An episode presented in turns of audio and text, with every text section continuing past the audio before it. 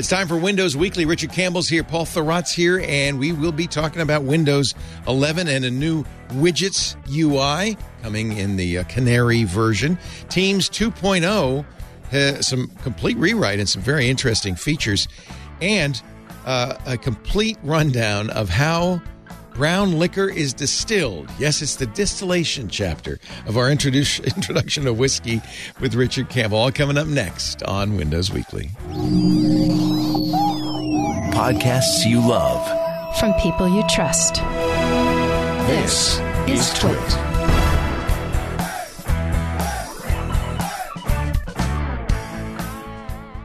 This is Windows Weekly with Paul Thurrott and Richard Campbell, episode 822, recorded Wednesday, March 29th, 2023. Squirt a little fresh air. Windows Weekly is brought to you by Lookout. Whether on a device or in the cloud, your business data is always on the move. Minimize risk, increase visibility, and ensure compliance with Lookout's unified platform. Visit lookout.com today. And by Kolide. Kolide is a device trust solution that ensures if a device isn't secure, it can't access your apps. It's zero trust for Okta. Visit kolide.com slash WW and book a demo today. And by ACI Learning. If you love IT Pro, you'll love ACI Learning. ACI Learning offers fully customizable training for your team in formats for all types of learners across audit, cybersecurity, and IT. From entry level training to putting people on the moon, ACI Learning has you covered. Visit go.acilearning.com slash twit to learn more. It's time for Windows Weekly, the show we cover the latest news from Microsoft with Mr. Richard Campbell from RunAs Radio and .NET Rocks. Hello, Richard. Hello, Up at the lake house, except your, yours is on No, a no. Lake. yeah, I'm s- I'm still at the city. Oh, you're still in the city. yeah, yeah. What kind of Canadian are you? It's practically patio weather. It is very nice up here right now, admittedly. Jealous. But uh, yeah, I haven't made it to the coast quite yet. And yeah, not a lake. It's an ocean. It's full of critters. Coast house. That would Sure That would work. Yeah. Oh, the coast speaking of place. critters, Pretty sure at- I saw eagles mating there one time. It was awkward. Yeah. Paul Thurrott now with uh, new molding, joining us from uh, his place in. Uh, are you still? Does Actually, I, I is it Upper I'm now in Macungie Macungie. now? Macungie proper, Just regular Macungie. everyday Macungie. Okay, I'm literally on the other side of the tracks, Leo. nice. Wow. They, it, it gives you and it gives you a molding upgrade. How about that? Moving on up. Well, I don't know an upgrade, but it gave me a molding. Yeah. Uh, got to write in Macungie, PA. So you're both home. That's kind of nice. Yep. It's very It's nice. kind of nice. Yeah. Uh, all right. Well, we could just jump right into this. Uh, distillation later, I've been informed.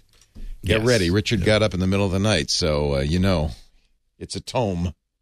It's an epic. I- I'm having fun with it. yeah, I love it. I think we could release these as a separate uh, show entirely. Thank you. I've been telling him this. You got to do this as a series. I don't, Yeah. yeah. or Okay. Something. I don't know what you call this. It's a video series, a podcast, a, a book. Do we Something. need? I was wondering. I was thinking this morning. Do we need to say, you know, the uh, you know Liquor Council of America reminds you to drink drink responsibly, or we just Um, we could just Now, say I'll remind you to drink responsibly. These are, you know, I, I generally recommend sipping whiskeys. Like, have one, yeah. then yeah. put it, then yeah, put it if away. helps. Um, I've never seen Richard get like plastered or anything. Yeah, then put it away. That's good. I like it. Just have one. Let's have one. Yeah.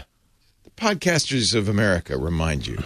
Just listen to one. Yes. Yeah.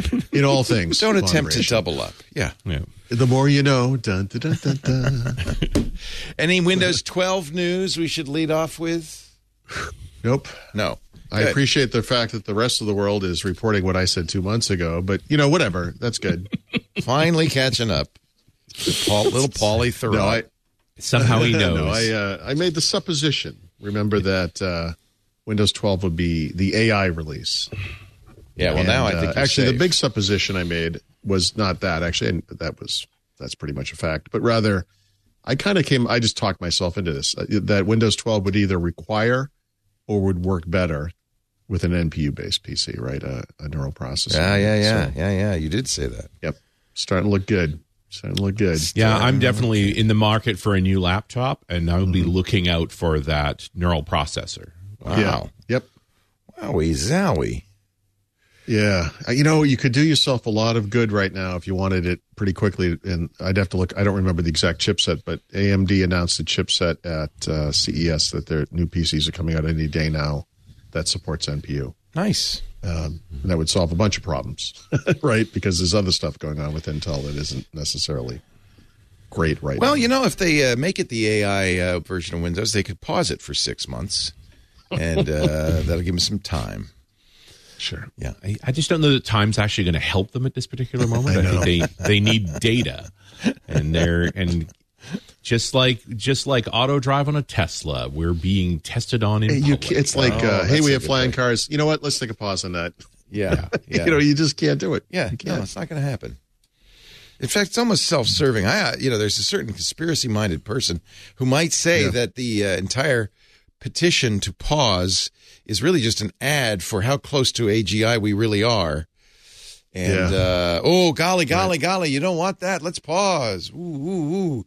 And it's really just I an mean, ad we've all for seen uh, AI. Terminator, right? Yeah. You know, we, we know how this ends. It's going to be well, fine. and, and I let me go on record as we're nowhere near No, AGI, I think we're like safe. not even vaguely I think we're close. Yeah, it's not a thing. Take, take, take your time.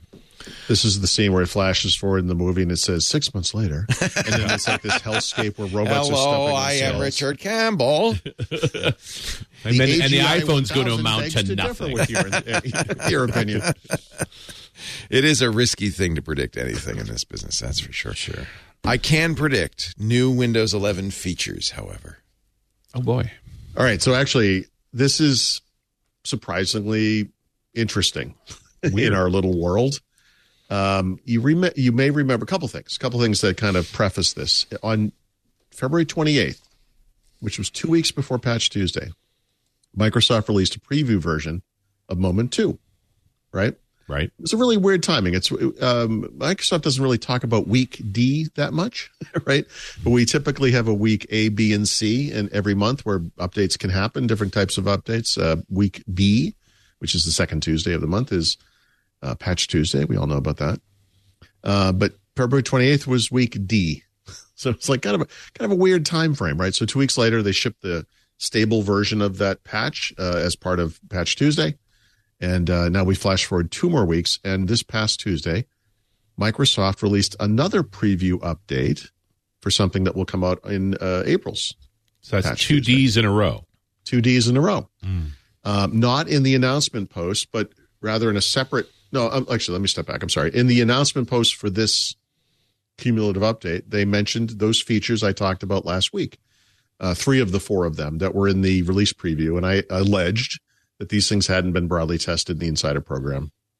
They just made their way into the release preview program. Since then, uh, someone reached out to me and said at least one of them, maybe two of them, actually had been in the dev channel at one point uh, but they didn't follow the normal path to release. So they're they're minor features. It's not a huge deal, but I I sort of I, I think I made the comment that they'll appear in some fashion over the next couple months. I didn't think they were going to wait for like a moment three type update, but I, you know, just based on the fact that they had come into the release preview program. So they they appeared in a preview cumulative update yesterday. If you have Windows 11 22H2, you can go get it. You have to manually download it to get it. Um, there's nothing to look forward to. It's not particularly interesting, but uh, there are three. I guess it's three new features, not four. And okay, but separately, Microsoft had a blog post, and they had it. They hid it in their tech community blog to make sure no one read it. That explained that they are in fact going to be doing preview releases, not every single month, but most months on week D. And they said it was kind of perfect timing because it's two weeks after Patch Tuesday and two weeks before the next Patch Tuesday. So if you want to test something before it comes out in, on Patch Tuesday, uh, this would be the way. Now, uh, this isn't the first time this has come up, but you know we in the Windows world have this notion of feature updates. I'll call that like capital F feature updates. These are version upgrades. This is the Windows 11 version 22H2, the coming 23H2, that kind of thing. Um, there are also like small F feature updates that are um, like moments, right? The moment one and moment two updates, where uh, Microsoft considers these to be major, small m updates that uh, have multiple new features that are not part of capital F feature updates. But now we also have these updates that deliver features, right? Which are just cumulative updates that also include security fixes and bug fixes. And uh, they're kind of minor. And they're not, so they're not feature updates, capital F. They're not moment updates. They're, you know, and this is that whole thing like, hey, we're only doing one feature update a year. Just kidding. Are they kind of like Asterisk, update asterisk. snacks? yes, there you go. Yeah. Or is this really a testing ground for getting to those major build versions twice a year? I, this is, It does feel like they're trying to modernize the the Yeah. insider update process. I feel so. My, I mean, we can only speculate. They don't really talk about this too much, but back in 2015, I think January 2015, probably uh, Terry Myerson, I think, first brought up the term Windows as a service. Right. We're going to upgrade Windows as if it were a service. You know, here's this uh, kind of monolithic legacy software platform. We're going to pretend it's an online service. It's something we can update all the time. And there were lots and lots of problems. We talked about this incessantly on the podcast over the years. Every time a feature update, capital F feature update came out, something would break. You know, Kindles were crashing PCs, whatever it was. And, um, I, not on the dev side, that was a problem too, because often they were doing UX updates, Mm-hmm. and you had to get your IT guy to put those in if you wanted to use them in your apps for UWP. Like, Right, right, exactly. Yeah, Was- it was not a good of- thing. yeah. Right, another can of worms. Where yes, you had to be on a very specific version of Windows 10 at the time to get new UWP uh, features. It was the whole thing was a mess. So Mhm. I, I guess you know, flash forward. What is it? Twenty? We're talking eight years later. Um, I mean, I hate to. I almost hate to admit this in a way, but because there are always going to be problems here and there. But I feel like that after that many years, maybe they've sort of figured it out. You know, I, mean, you're, I think you're referencing the Chris Morrissey blog post because he also says continuous innovation for Windows 11. Yes, which is that groan-inducing term that Panos Panay always carts out, um, which Hey, is we, yeah, we use that term in dev all the time, but we're not updating your operating system. Yeah. It's like I'm doing a git. You know, they're doing a git push to everyone's computer at once. Yeah. you know, and it's like, what are you doing? well, but- admittedly, in the insiders, right? Like, Well, but no, they're doing unstable too. That's my point. I mean, because that's uh, you know, since Windows 11 version 22 H2 came out, there was there were two moment releases, Mm-hmm. and now there is a another thing. I don't know. It's not a moment, but they are they are kind of optional, right? Like, it doesn't install automatically. You can choose in in update to install it. you can choose to update the preview version, but when it when the March, I'm sorry, when the April version happens in two weeks, it's mandatory, right? Yeah. Now that doesn't mean it's going to just happen overnight. I mean, the, the the normal process still applies, but if you check for updates, you're going to get it. You know, that's there's no there's no avoiding it. Um, look, we've complained enough about some of the issues over the past just six months to to know it's not perfect, right? The I think the actually the search pill is another example of the type of update we're about to see, right? That's a, a non-moment update. Um, But it, that felt very much like an experiment. yes, it did, and uh, and of course it was corrected eventually. But um, I, I I believe the real experiment was that There was can we get away with this? You know, Yeah. Well, we'll make this one semi-minor and, ex- UI and except for that one noisy writer online. Yeah, Pretty except for that one did. idiot That that, one on the podcast who can't shut up. Um, Yeah. I don't even use the feature. But for want of a first thing I couple of screenshots, just a couple of screenshots, yeah, yeah, everything would have been fine. Right. Did he did he publish the book? Yeah, change it. yeah, exactly. Um, yeah, that's one thing. But I mean, look, it, it they lost functionality. It was a regression too. I mean, they they Oh, lost. the you mean. Windows 11? Did you say that out loud? I don't think you meant to say that out loud. the Windows 11, the regression release. Anyway, So um, here's the real I- question: Yeah, Have they fixed the aCropalypse? yes, they have. Okay. Yes, although I, that's a a, a, a horrible uh, word for something so minor, right? Is Th- it this is it minor? that Is on- it minor? Let me just tell you a little story. Let me No, tell no, you I'm a sorry, tale. on Windows, Leo. No, no, I mean on Windows. it's not On minor. the uh, iPhone. No, the iPhone is not. on Android. It's a, it's a pixel thing. Yeah. But but on Windows, I mean, the idea was the snipping tool, if you crop, still retains the uh, the cropped Right. parts of the image, right? Yep. Let me tell you why that's not minor. Let me tell you about a, a young lady used to work for Tech TV. oh Okay. She uh, she had a little personal photo shoot, brought a photographer and got some great pictures. Some of them were, you know, a little grown up. Uh, not all of them, but one of them, she had a great expression on her face, and she thought, "This should be my headshot, my avatar. This should be what I use uh, going forward." Cropped it down, put it out. Uh, even then, this is a 20 year old flaw. I don't think it was in Windows. I think it was in Photoshop. Uh, Somebody discovered that, why, my goodness, the rest of her is still there. Yeah, you could like control Z it back to where it was. Yeah, and um, So- m- to much embarrassment, I might add, on her part.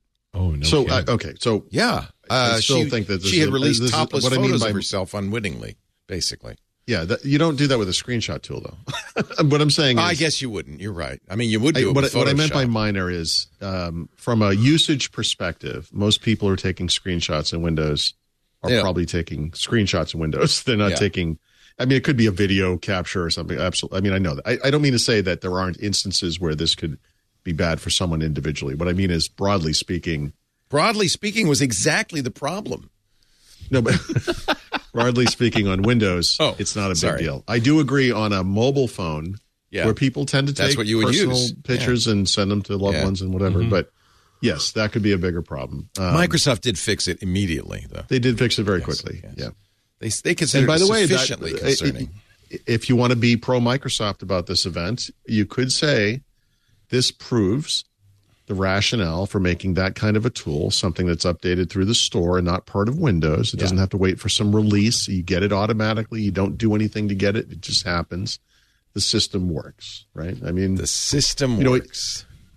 this is something That's um, what they said when Silicon Valley Bank collapsed. The system works.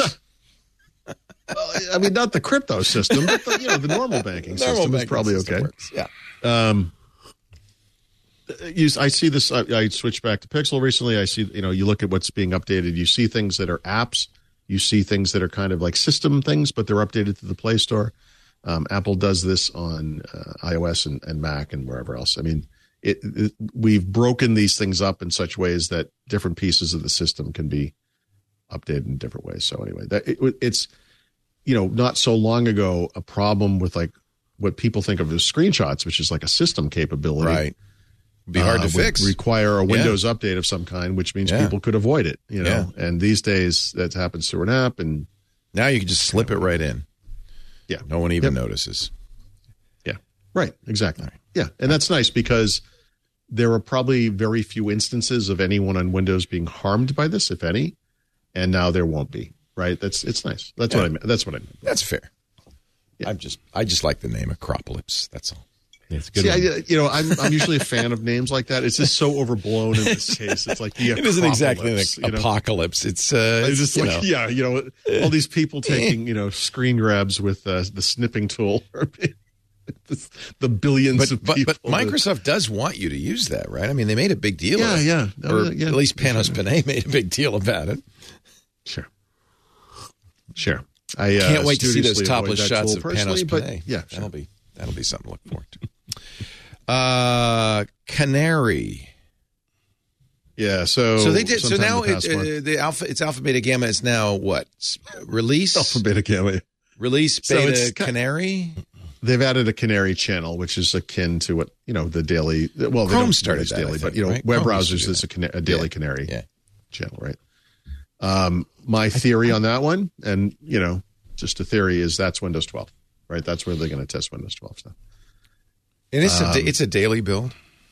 No, it's not. That's I, I, as I said that. I'm like actually There the are da- there are is not daily. dailies. Canary tends to be daily in web browsers. It's, Yeah. it's not. Yeah. It's not daily. I'm sure it's daily internal at Microsoft, but no, not. not and, for, and, they, and they're using the canary term as in canary in the coal mine. As it, think it dies are. first. I think they right? are. Either I guess that, they could have called it Kenny, but that Kenny. was Kenny would be good. Yeah. Microsoft like it. Windows Kenny. I like it. Yep. You killed God, Kenny. you killed Kenny. Yep.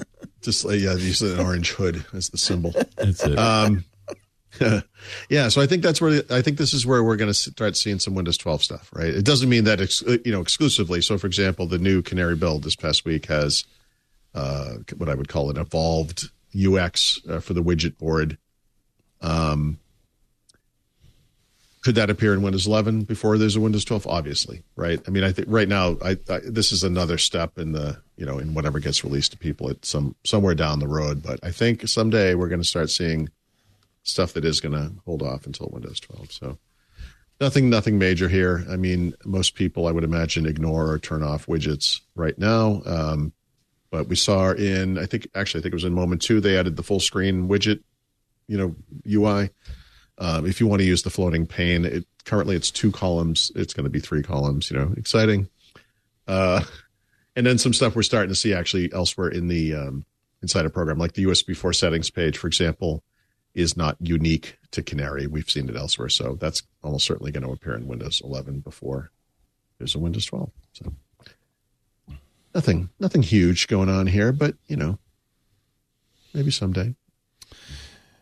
Uh, okay. All right, I'm done uh, defending Microsoft now. Okay. you know, actually, before you get into this, uh, because Yes. I liked your I liked your rant. Unfortunately, you have to be a not unfortunately, fortunately, you have to be a Thurrott Premium member to read this. But did you hear Paul, uh, Steve Gibson's rant from yesterday? I did not. Talk to me. Ah, because this segues nicely into your rant. Okay. Um, and I thought I would like to get Richard's uh, take on it. So apparently, Microsoft has decided if you're using an older, unsupported version of Exchange, the email you send from it will no longer be accepted by Microsoft properties like Outlook. Like it just will say, you know, you're, you know, if you're, you know, maybe you, uh, Richard, were running an outdated version of Exchange. I know you never would. Uh, and uh, and and uh, family members decided to use it to send mail. That mail would be rejected at all uh, Microsoft uh, hosted mail sites. And Steve was a little offended by that, saying basically, "Well, you've broken, you know, you you've broken email for the, you know, plainly venal purposes of making money, of getting people to update." Your thoughts? Well, I mean, the ar- the argument is that there have been several major breaches. oh God, involving Exchange old Exchange servers. Yeah, Yes. even not old Exchange servers. Yeah. But uh, the, is the mail sent by such servers uh, dangerous? well, it, with those breaches comes BCE types attacks. Like that, there, therein lies the problem. Like they, that Hafnium exploit was an end to end exploit of, of Exchange. And while the current versions of Exchange Server got patches to protect against Hafnium, the old ones don't. Like all those small business server editions that people may still be running, they're not. There are no patches for that. Like you're basically in.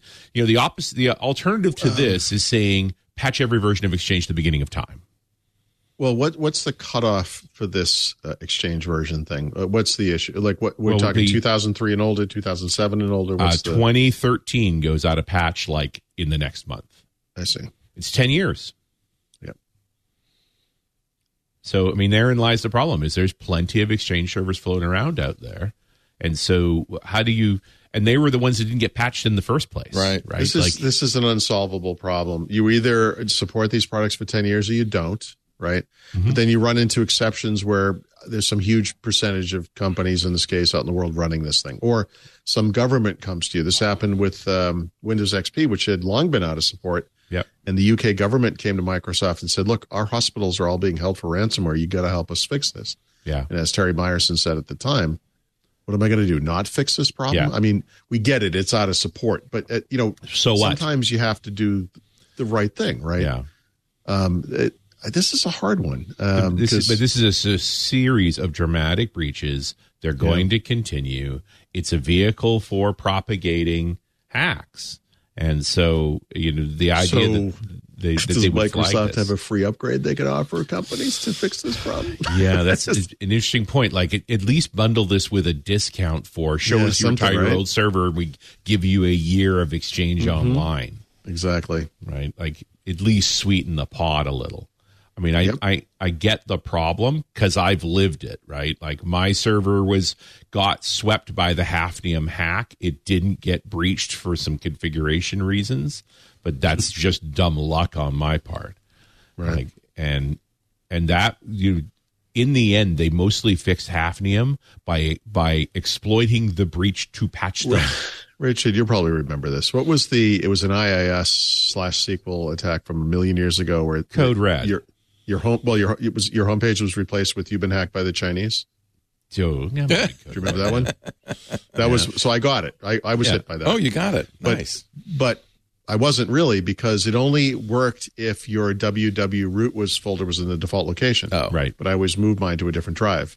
So in my default location, there was an HTML file that you know default.html or whatever that said you've been hacked by the Chinese. And like, no, I haven't. It didn't get You know, loaded. because Yeah. because I was lucky, right? Yeah. That was the only reason. Same thing. My internal name and my external name for my mail servers are different, and There you its go. system wasn't set up for that, and so it got all the way in, but then didn't know the name of the server and couldn't continue. It is better to be lucky than good. I think we've come to this Yes, conclusion. It's, it's some- good to be both. It would be nice to be both, but if you had to Yeah. choose, I mean, that being Yep. said, it doesn't stop me from putting Tony Redmond on Run As Radio to rant thoroughly about this. Like that will be a good half hour. I, you know, I think Steve, he's an old timer, and his position really is that email should be sacrosanct. And if you've got a problem with, you know, buggy servers, which are your fault that you don't want to patch, which is your fault, you shouldn't punish. You shouldn't break email as a way of, you know, letting people know that This they've got buggy you, servers. this couldn't be a better segue into what I wanted to talk about then because this is perfect. That's why I brought it up. This is perfect. Tell me, Paul. So a couple weeks ago, if you subscribe to Microsoft 365 Family or um, Personal, you probably saw a Windows Defender icon appear in your Start menu. You thought, "What the heck is this stupid thing?" I already have some, I already have security on my computer; it's built in.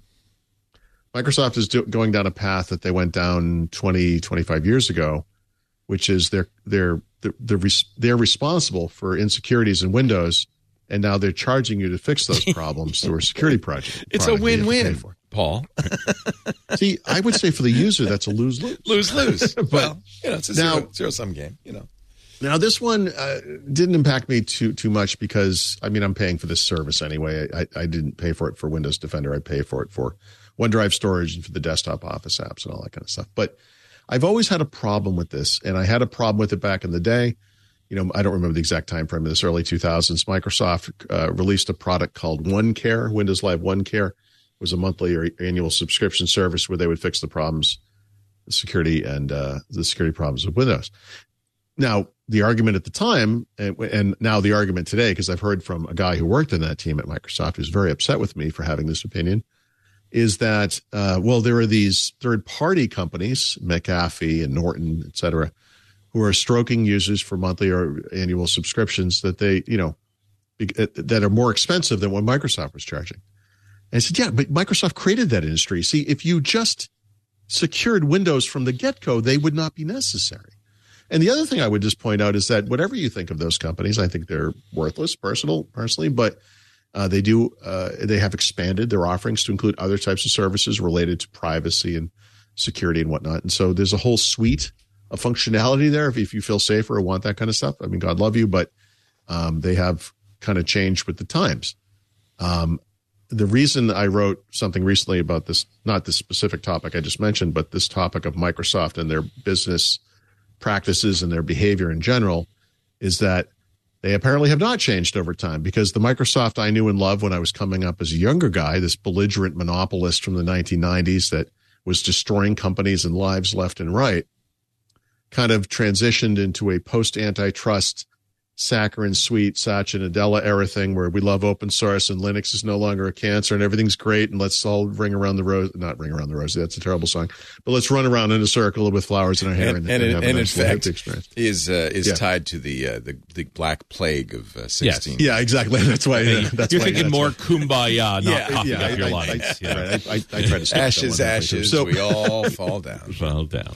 yeah, it turned it into like a Freddy Krueger movie there. But anyway, um, it is amazing to me, and it kind of it's like riding a bike kind of a way that Microsoft could now, especially during the Satya Nadella era, kind of turn back to their old way of doing things. Right? This is the company that created Teams to destroy Slack that had to be bought by Salesforce to buy, you know, that is now suing them. This is the company that is currently um, uh, actually in negotiations to settle with uh, cloud companies from Europe, which uh, maybe Richard ties into what you're going to talk to at the end of the show or not. I'm not sure, but um, Microsoft is currently under investigation in the, in the EU for uh, unfairly taking on these cloud, um, like kind of third party cloud vendors in, in Europe.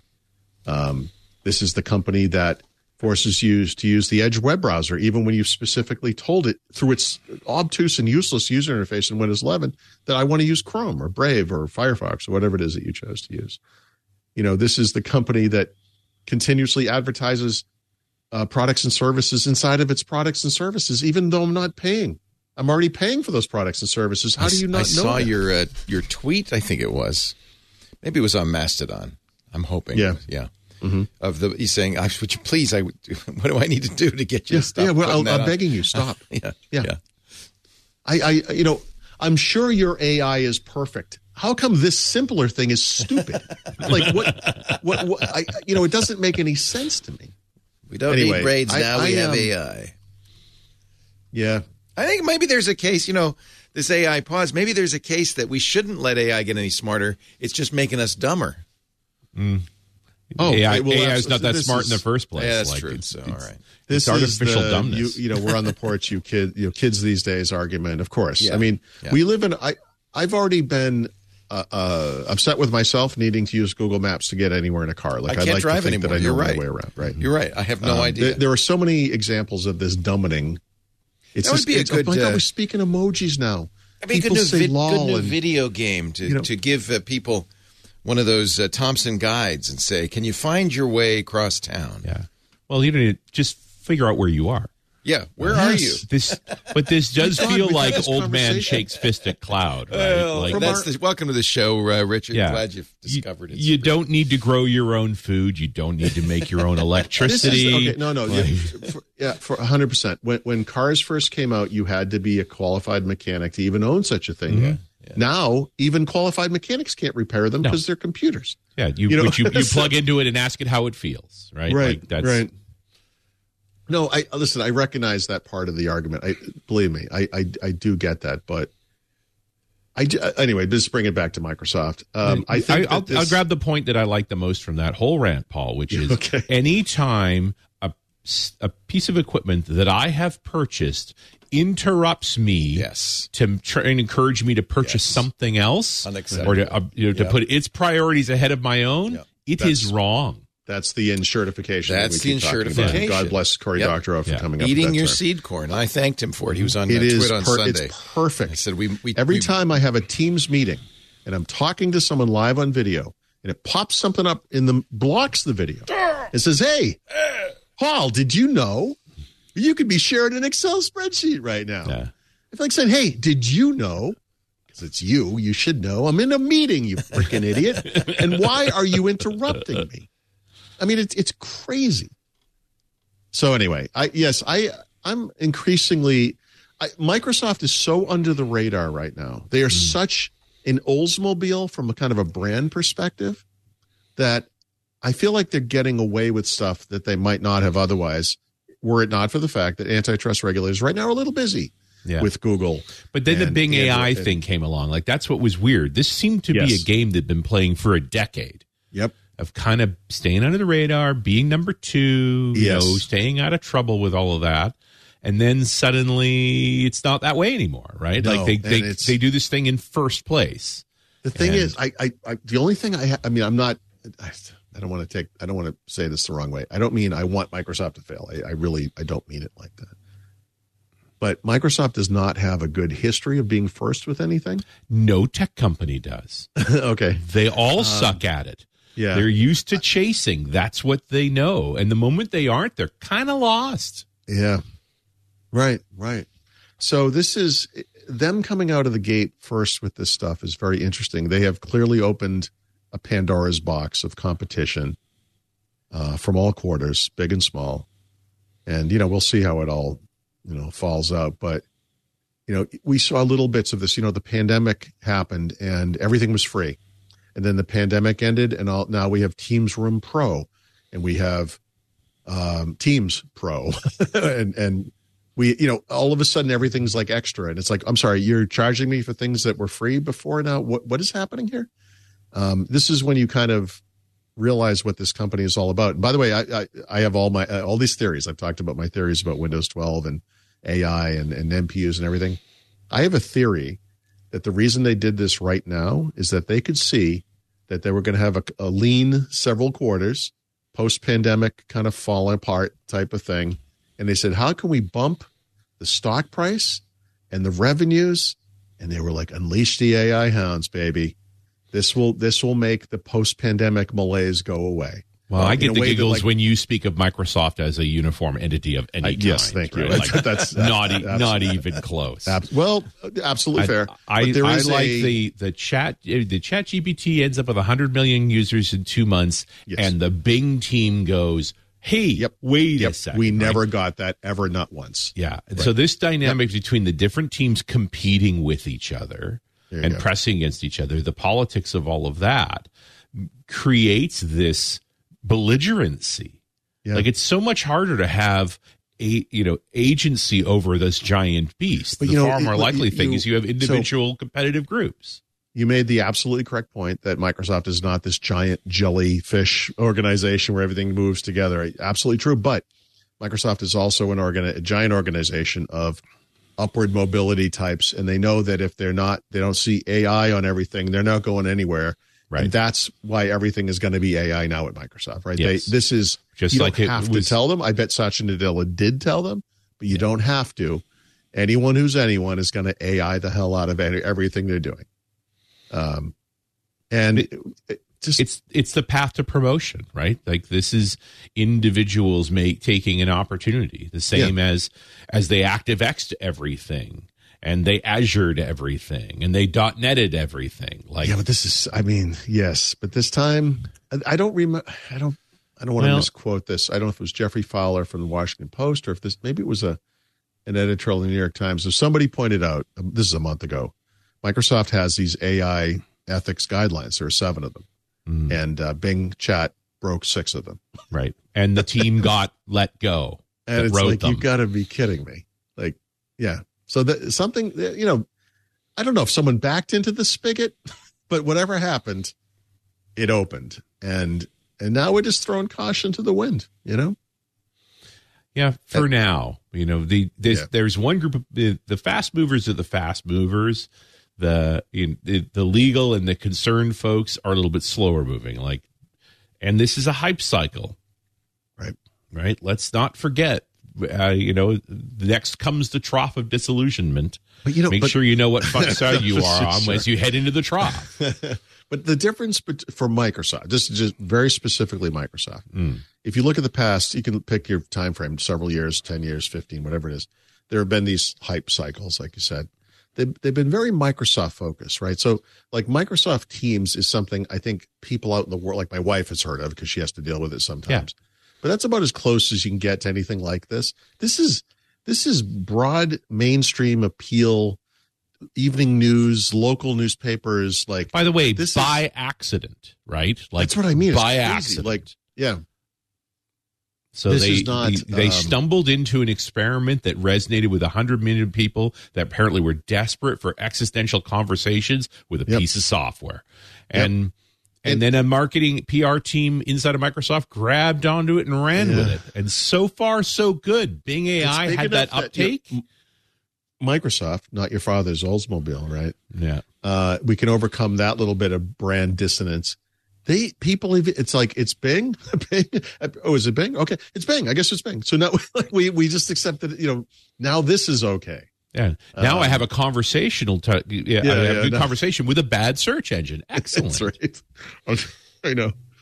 Anyhow, I, I, I feel like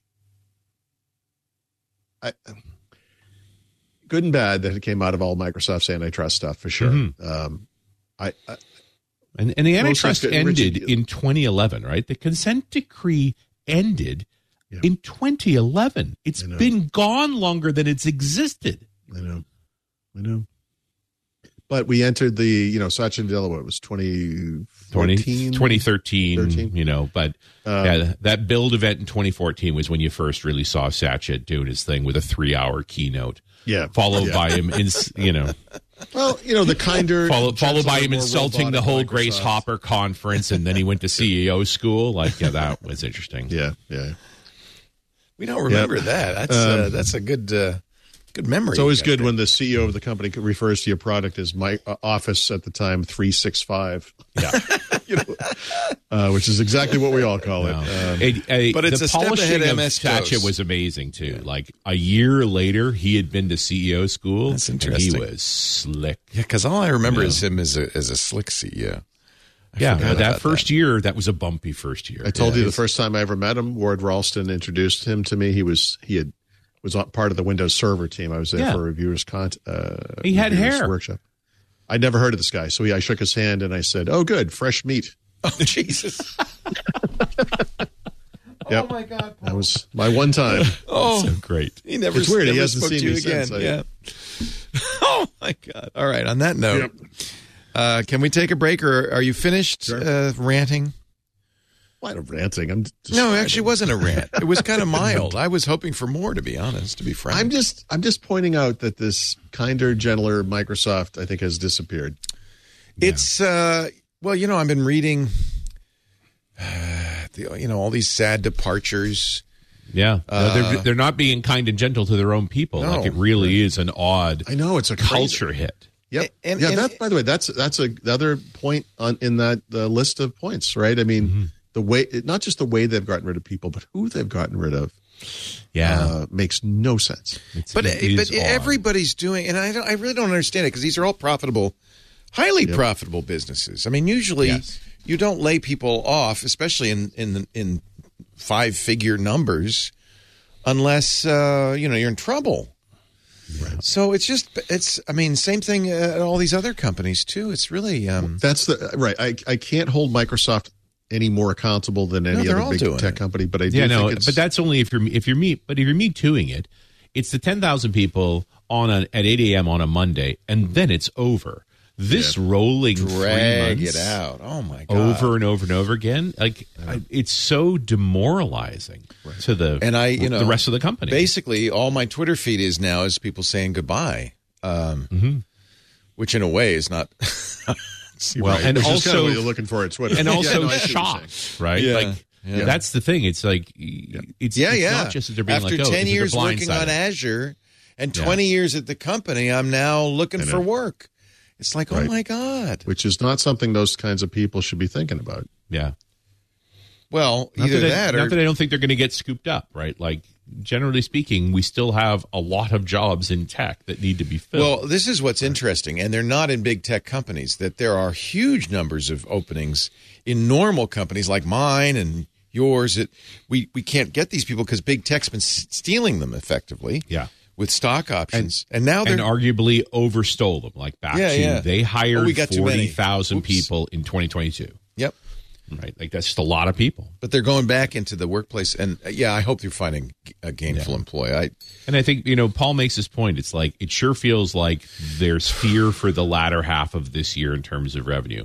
Well, hey, look what's happened with PCs. Let's uh, all of these markets.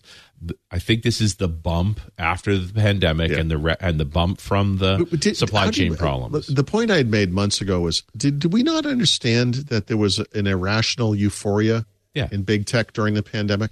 That Yes. this thing that was, flo- you know, floating their boat there was going to stop. Like eventually, the pandemic doesn't. It, it was the hard stop I think we were all looking for, but it wound down. no, The They- buying spree ends, right? I mean, you know. Amy uh, Hood, the CFO of Microsoft, came out during. You can find it. It's in a conference call. She's like, "Wait, we had no idea how important Windows was. I mean, uh, our mistake. Uh, what? What? like, what are you doing? Why would you say that out loud? yeah, Even if it's true, don't say that. That's quiet stupid. part it out makes loud. you look bad. Yeah, yeah. yeah. Windows. wh- Who knew? I, we, yeah. Who know? I don't know. Maybe the eight to eleven billion in revenues it earns every quarter might have been Who the. knew? We didn't know. You know, and Yeah. nothing. No. Totally surprised. It was a shock So- to us. Yeah, but sometimes that language is for a market reaction, right? It's- Right. This is not about what they actually think; it's what they need to say. Oh, that's But I can't uh, find a way uh. to justify Yeah. tormenting your staff for three months. Like Well, that, no, and especially in seems the wake of massive overstaffing that occurred Yeah. everywhere in big tech, right? Yes. And that's what I mean. It's not just Microsoft. I, I, they're not alone in this, but I don't understand how how you couldn't have seen that this was temporary. Mm. Yeah, you mm. overhired by 10,000 people, so you torture 200,000. Mm-hmm. I don't understand the And- oh, and among them, some of your longest term employees, Yeah. right? Mm-hmm. The the public faces of things in many mm-hmm. cases, uh, excellent speakers, excellent communicators. Um, it just, what are you doing? yeah. And of course, you, they are crying all the way to the bank with big severances. Sure. But um, and and speaking kindly of them being tossed Well, yes, as aside one would. unceremoniously. Maybe that's on the piece of paper that's why signed. you do that now because you you've got the money to fire them equitably. Is that possible? At the same time, like why do it so noisily? Like how how does the what is the PR value of letting these people go publicly, Right. And and slowly over time, like it baffles me. Right.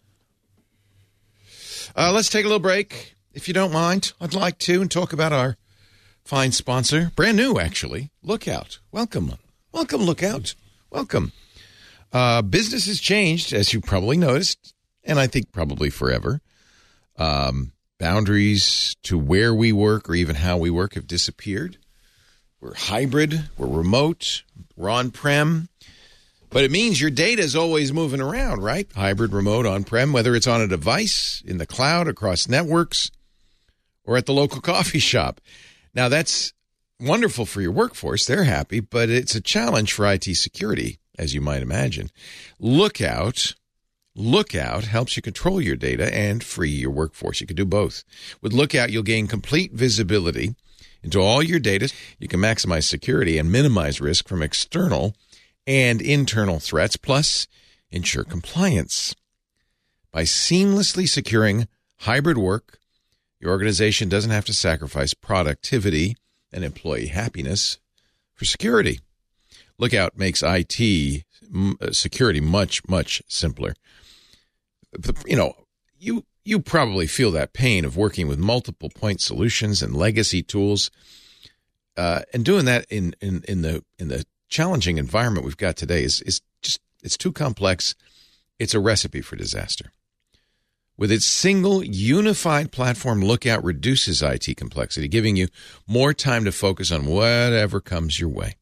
Good data protection shouldn't be a cage, it's a springboard, letting you and your organization bound boing, toward a future of your making. Visit lookout.com today to learn how to safeguard your data, secure hybrid work, reduce IT complexity. It's simple. Lookout.com. We thank them and welcome them to Windows Weekly and good to have you aboard. Paul Thurrott, what you know, uh, and and Richard Campbell when he gets back from his tea run, um, Teams is looking much more svelte these days.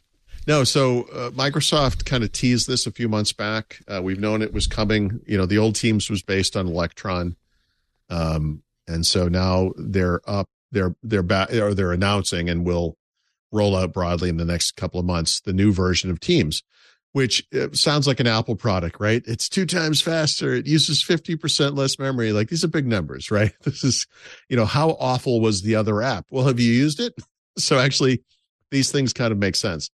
The big thing to me, though, isn't so much, you know, there's a new design, sort of. It still looks like Teams to me, but the big thing here is going to be the multiple profile support, uh, which is something we've had on Teams on mobile, but not on desktop, which has never made a lot of sense.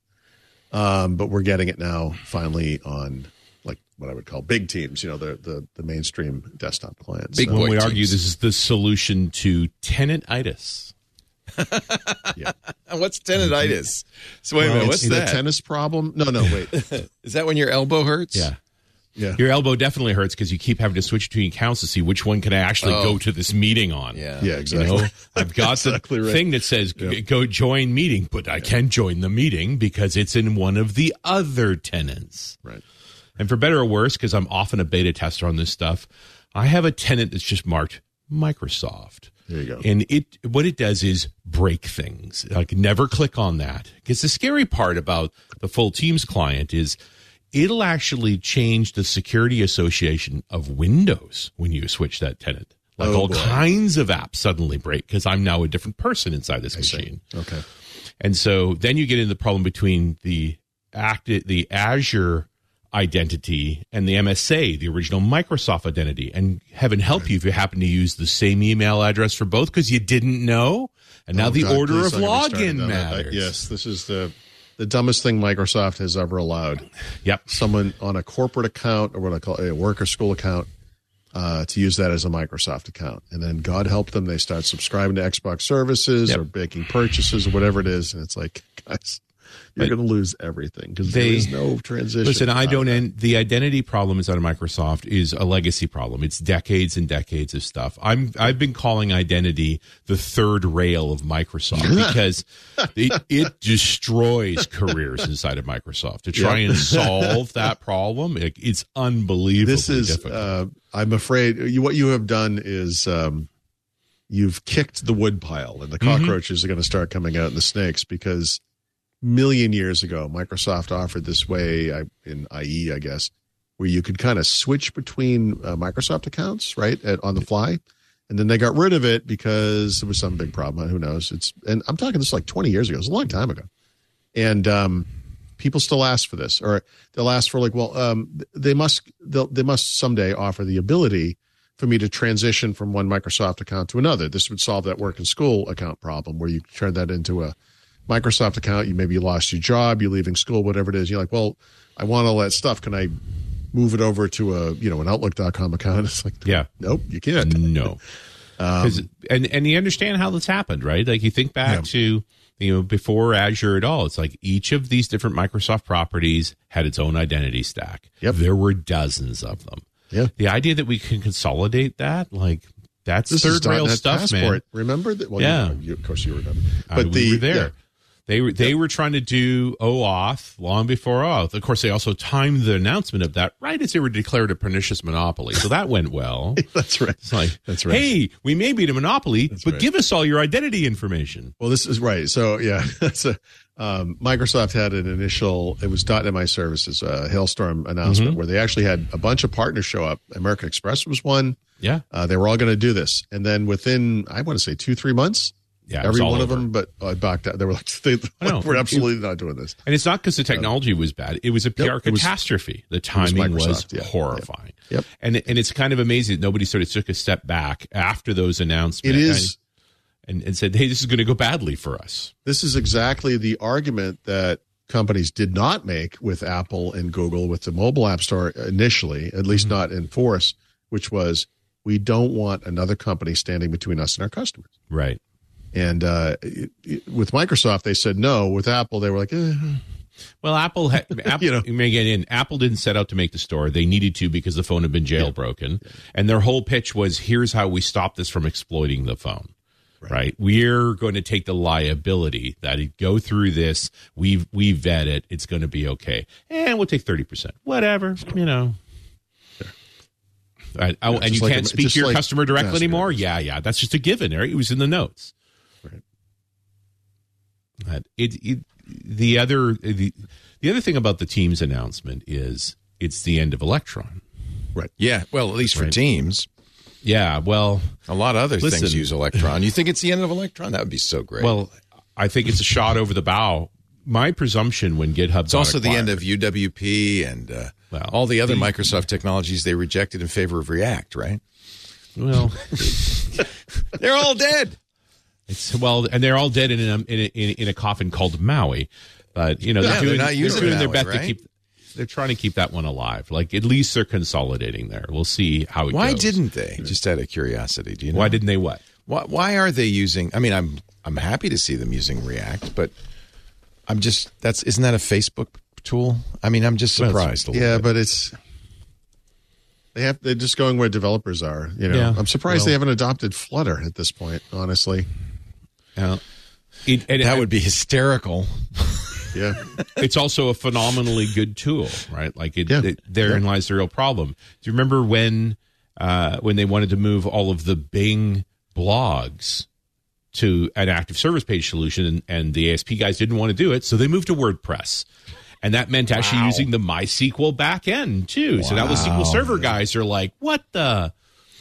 You know, if you just go best of breed for technologies, sometimes you send a message to your customers or prospective customers too. So You know, they're they're they're definitely up against this. But the the bottom line was there was an expectation that Electron with Electron being more closely associated with Microsoft, it was going to get dramatically better. And that didn't happen. Is that well? Electron's GitHub, right? That's right. So because Microsoft, uh, but it predates Microsoft with GitHub. Without a doubt. They they bought Yes. it. Yeah. Um. Yeah. And so the assumption was now the Windows team and the Electron team are going to be friendly, and there there's going to be optimizations that happen in Windows to allow Electron to perform better. It's like make Windows the best Electron host possible. Does not appear to have happened. Yeah. And the, and the that is proof is they moved off of it. You know. Right. I mean, the fact that they would move away from that and and do an alternative rather than just like you own the stack, why not improve it? Oh, what else is wrong then? That you've decided that the better way to improve this is to do it a different way. Right. So the new one is React, isn't it? Is that uh, the is that the technology? They replaced Angular. They're not using. Um, I'm trying to find where, where I saw this. I, I mean, what, what I'm basing this on is a is a tweet or a tweet from somebody saying, "What? Yeah. Look how Microsoft didn't use Maui, didn't Hey, use listen, uh, Leo. At this point, as long as it's not AI, I'll take it. I yeah, don't care. yeah. I think it's React and WebView, right? Something like that. But it, and a lot of that has to, is to do everything to do with timing, right? Maui is still very new. This has been in the works clearly for years, and and so now they're finally getting to a Well- place where it, you know they they had to they had to do it a different way, and so yeah, going from Ang, Electron and Angular to WebView two and React. Which is more modern. The not to, I don't want to get off on a massive sidetrack, but Mm-hmm. it's possible that the future of Maui, which is Microsoft's kind sort of Flutter like cross platform development suite or whatever, Xamarin replace Xamarin Forms replacement, is this integration they have with Blazor, which is a web app technology. And maybe that is maybe that's where that goes in the Yeah. future. Maybe that this thing that is now kind of an add-on, to, you know, um, optional piece. Maybe that becomes the, the logical implementation is. WebAssembly, right? Like that is the logical way to do this. Yep. The, the the the advantage of operating in the context of the browser is you already have a security perimeter, right? When I put my IT guy hat on, what do I want? Stop installing software on my computer. They're all vulnerability problems. We already have a browser, so as long as you can run in that context, we know what the security envelope's like. Life is good. Just don't make it suck. So right, Uh, so that right, that it's it, in a very general way. What you basically just said was this uses the good part of the browser, Right. Whereas Electron is like the bad part of the browser. It's like we want something as big and heavy as Chrome, but Well, we're going to take dependency on Chrome, so You you're know, going to see all these Chrome instances. But we're also going to work in JavaScript so that we make the most un, unmanageable piece of code we possibly can. Right. And, you know, and, and, you know, it may be somewhat functional and somewhat object oriented, but it certainly can consume a lot of memory. So let's run a bunch of it. Uh, where So you use you have used the new teams, right? And it, do you actually? I mean, do you, aside from the fact that I know it looks a little different, but do you actually notice? Uh, no, not a thing. Is yeah, I was gonna because I mean honestly, I feel like I don't. I, I feel like I would be sensitive to this. I, I hate teams for a lot of reasons, but I've never once thought I'm like, okay, like come on, start up already, let's go. Like I, it's never felt slow and day to day. No. Well, the, the problems you have with Teams is it forgot all of your devices again. So now you're you're trying That's to all UX stuff. yeah, Yeah. it's now trying to use the microphone on the camera and the speakers in the in in, Well, yeah. in, in the monitor. That's a big update. and That's why. And then Yeah. the tenant, right? The tenant is the problem, and so the, The, fact they're exactly. tackling the tenant problems are smart. Uh, but it also shows Teper and Co. that they can completely rewrite Teams, and it's not the end of the world. Did you So- look? Did you use a resource monitor just to see if it uses less RAM or? I, I'm going to have to run it for a while. You Yeah. know, it's it's the rot over time that matters. Because that's the complaint, of course, with Electron is it's just a pig. yeah, Right. and that's and that isn't Electron. But- that's JavaScript. Oh, is it Like, really? is those uh, engines. Yeah. If you've uh. got to use JavaScript because JavaScript doesn't clean itself up particularly well. But isn't Right. so we, we've gone over this, I think. But Visual Studio Code isn't that Electron? It it is. is Electron. Are they rewriting I, it? I'm no. telling you, this thing is fast and light and Yeah. And very, I mean, well, maybe and it's not- okay, very actually, well written, right? Like that. There's where they really leaned on It, what yeah. Electron's good at. It may be that the, the complaint about Electron isn't really so much that it's a pig; it's just that it's a whole browser bundled into a an app. Yeah, and, yeah. and Well, and- one and a focus- app, and it's just it it's a- offends people. That's all. Yeah. Well, and it's a focus on cross-platform, which makes life hard, Yeah. right? Like it's very difficult to make VS Code good everywhere, but that team has done a great job of it. I think the, the Teams Yeah. folks are moving Yeah, much no, I- more quickly I- with a honestly, it much broader feature set. Basically identical from what I can tell. I mean, it works really well cross platform. Yeah, Yeah. it's great. I would argue Use it on a, Teams um, 3 will probably be with- WebAssembly. And web because WebAssembly allows you to operate in that context but bring your own language. Okay. Yep. Hmm. Okay. We're just it's a path. Like the, now that they've got control of this code base to the point where they're willing to do that, there are many other choices. But it also is a shot across the bow of Electron to say, be better, because there because there are are alternatives, and that we're always better off when there's more than one way to solve this problem. Hey, Microsoft has a rich history of not using its own technology stack, so this is entirely in keeping. Es- especially when they're problematic, right? Yep. Yep. Okay. I am really curious to see this. Um, I, I mean, I'm kind of stuck. I have to use Teams. You know, I don't really have a choice. So. Now, you you and I both, and that's sort of reality. You, but you know, here we are using Zoom, and the new version of Zoom is WebAssembly. I, I heard that as Zune, and I thought, oh, nice that that be. well. In a related story, uh, it looks like you will be able to use Teams on uh, your Surface Hub 2S.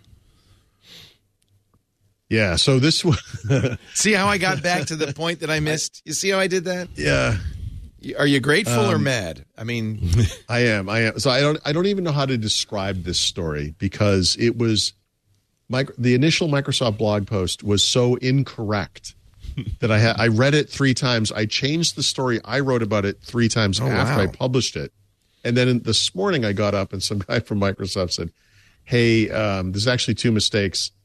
In this story that you wrote, but it's not your fault because they were wrong in the initial. blog Chat GPT post. So 4 like, wrote it. That's probably why. yeah, yeah. That this is the future, right? So, all right. So I, I have a hard time wrapping my head around this because there hasn't been a lot of news in this front because of the pandemic. But before the pandemic, Microsoft had something called Surface Hub. Remember, Surface Hub came in a 55 inch and a 82 inch version. Uh, these were their collaborative screens. Multiple people could stand in front of it, write on it together at the same time. It was designed for that world of the past where we used to meet together in rooms. It was fun. And then they were coming out with the second gen version. And the second gen version, there was going to be two. There was going to be the 2X. That's the exciting one. Remember, you could put multiple screens together. They were on tripods and everything. It was going to be amazing, gorgeous looking thing. And then they came out with something called 2S, which was based on the old design, where they were going to bring the, so- the software from 2X forward uh, and still have 55 and 82 inch versions. Okay, cool. Then the pandemic happened, and it was like, oh, no one is going in rooms together. So Nobody needs this. They, they, nobody needs this anymore. So what they did, I actually thought this was kind of cool of them. They said we're going to allow owners of these devices to install Windows 10 Pro or, or Enterprise on them and just use them as giant PCs, basically. Right? We're gonna you're gonna have that experience. You'll have all the software, whiteboard, everything's there, and uh, because no one is meeting in rooms together, we're going to do this thing. Separately from this, Microsoft came out with something called uh, Microsoft or Mi- Teams Rooms, right? Right.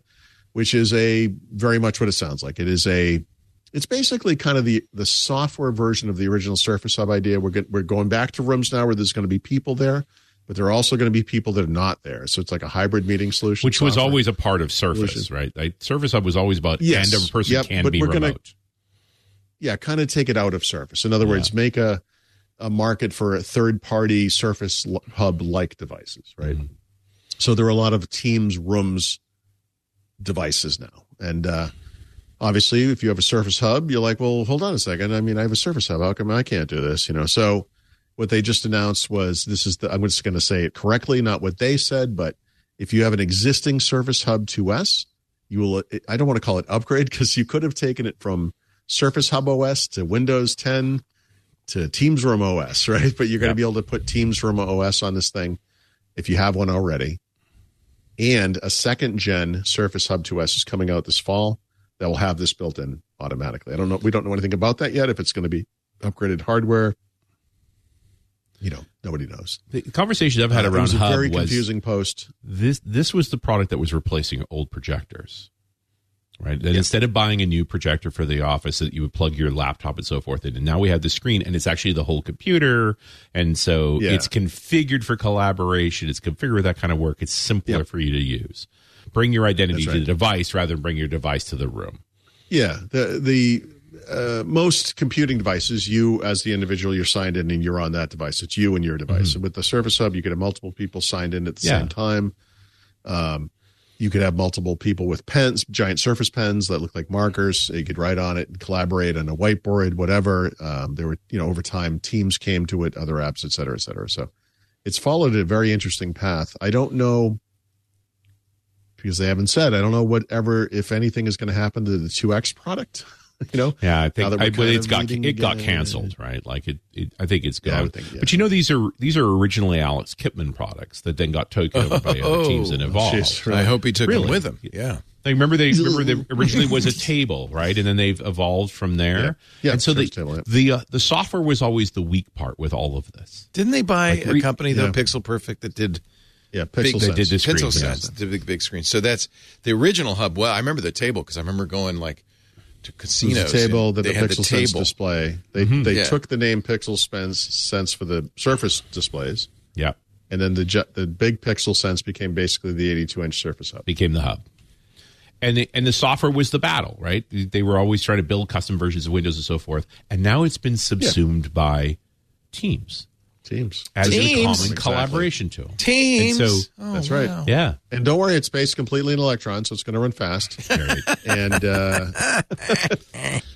But this is where this Teams Room OS comes from. So now I'm talking to IT folks that are retrofitting their their meeting spaces with Teams rooms for exactly that reason. You don't have to bring your laptop in and waste that 20 minutes That's getting cool, it up actually. and running with the Yeah. ip You walk in, you log in, Yes. and there's your presentation. Off you go. That's actually great.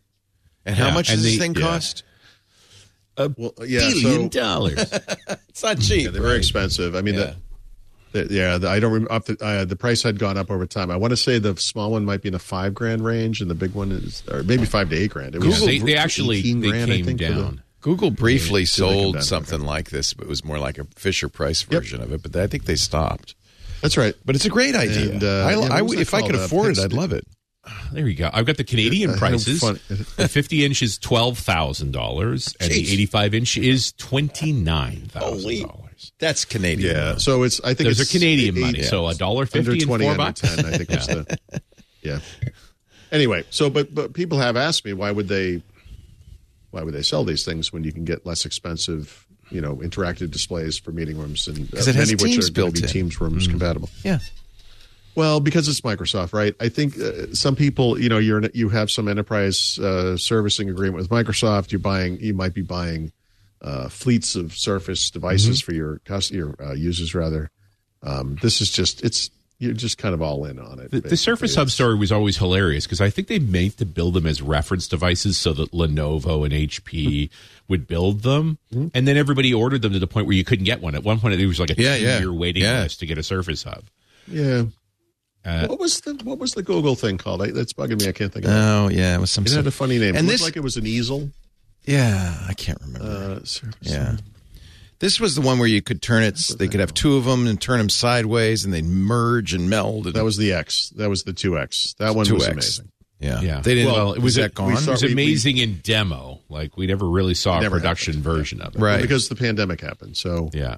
it was probably build 2019, right? Right before the pandemic. Yeah. We got to play with them hands on. They were great. We were like, yep, this is really, you know, this is the future. And then the future wasn't the future. Jamboard. Jamboard. Google Yeah, that's it. Jamboard. That was the Thank Pixel thing. I'm surprised with a name like that.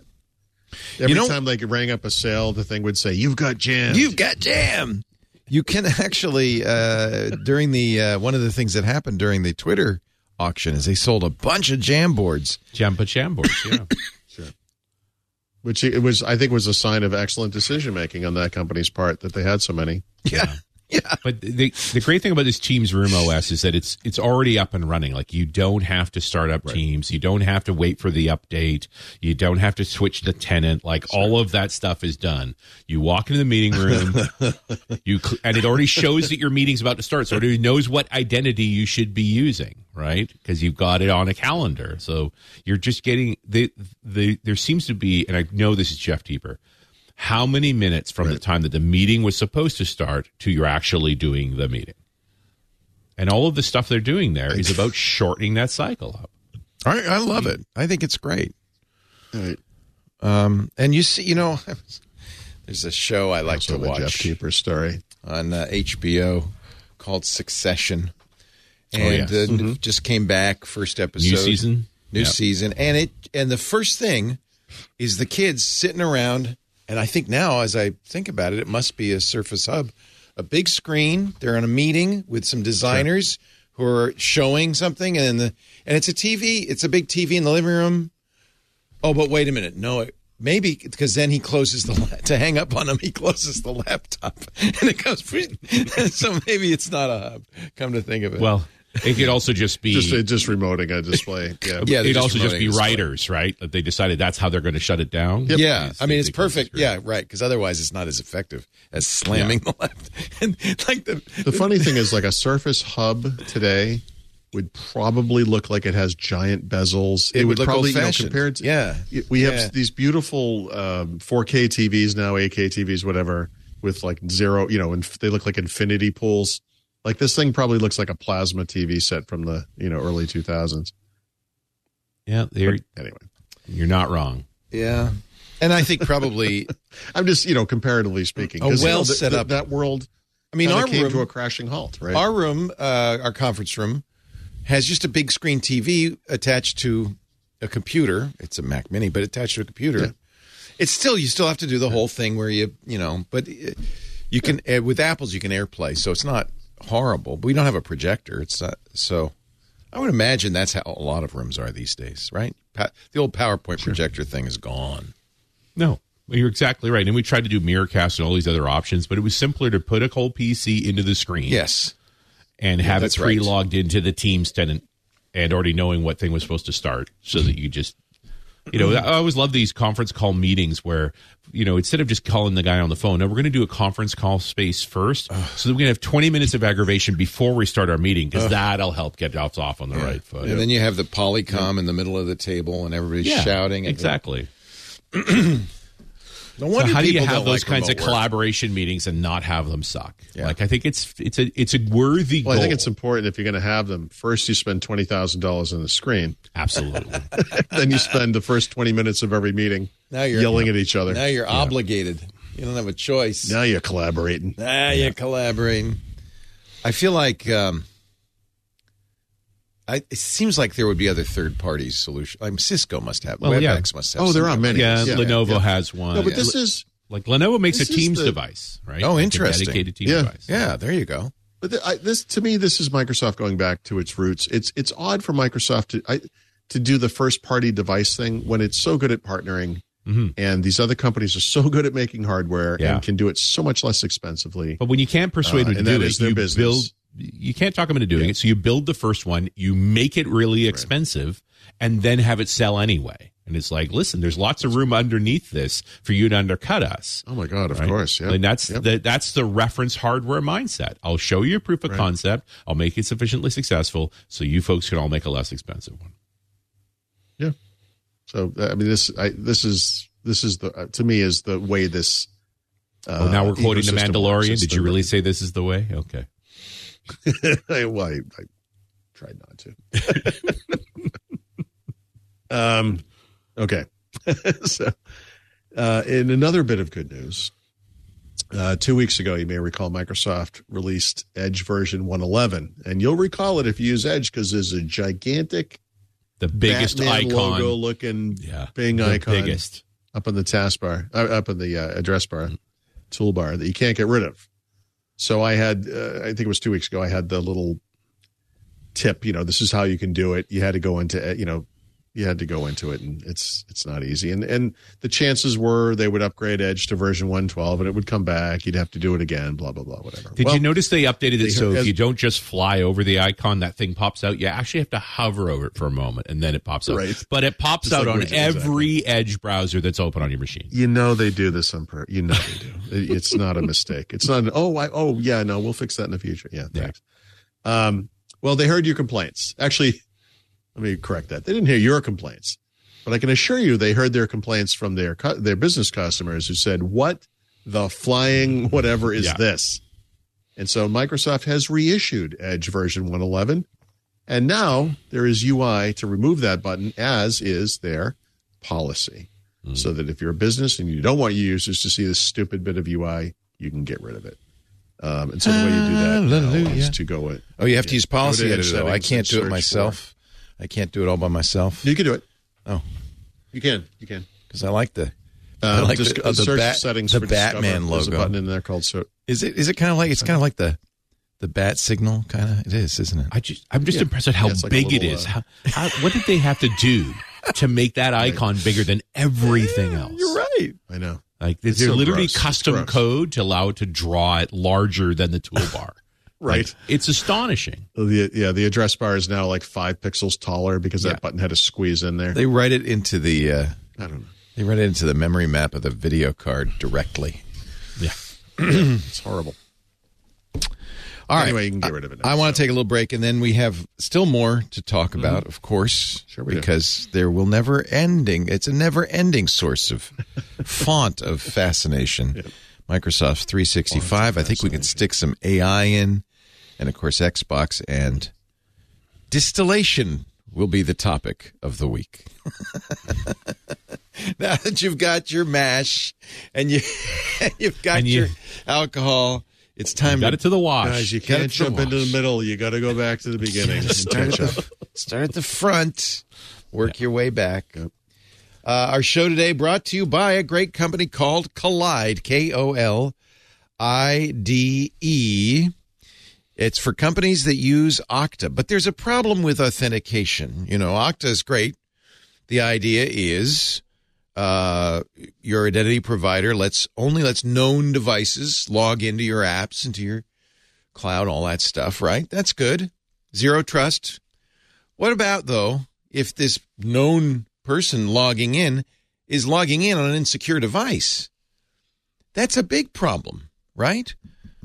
If you're an Okta user, Kolide can solve this problem. Get your entire fleet to 100% compliance by patching this major hole in zero trust architecture device compliance.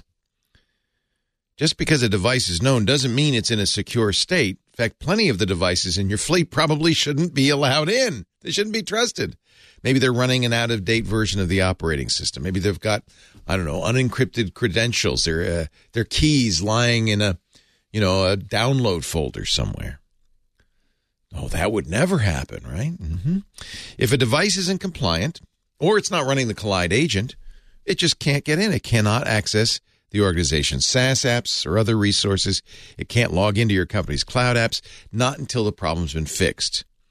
It's it's that simple. But here's another part you're going to love, especially if you're in the IT department. You don't have to fix it; the user does. That's what Kolide does so well.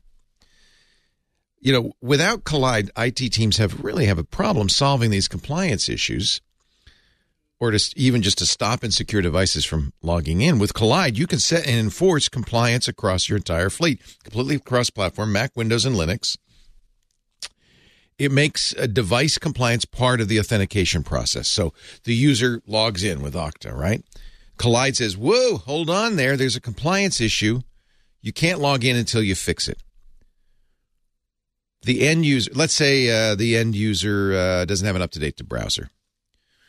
Kolide will say, Hey, here's what's wrong. Here's why you can't log in. And more importantly, here's how you fix it so they can get to 100% compliance and it doesn't overwhelm your IT department. They fix it. Plus, there's a side effect of this. The end user now understands security better and becomes part of your IT team, part of your security team. Really, that's what you want. You don't want them to be the adversary, you want them to be a partner.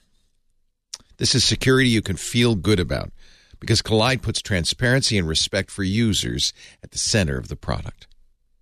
Kolide's method means fewer support tickets, less frustration. Most importantly, 100% fleet compliance. K O L I D E, kolide.com slash WW. Learn more or book a demo. Kolide.com slash WW. We thank them so much for supporting Windows Weekly. And use Support Windows Weekly if you use that address. It's that way they know you saw it here. Not just kolide.com. Add the slash WW, please. Kolide. It's just a good idea.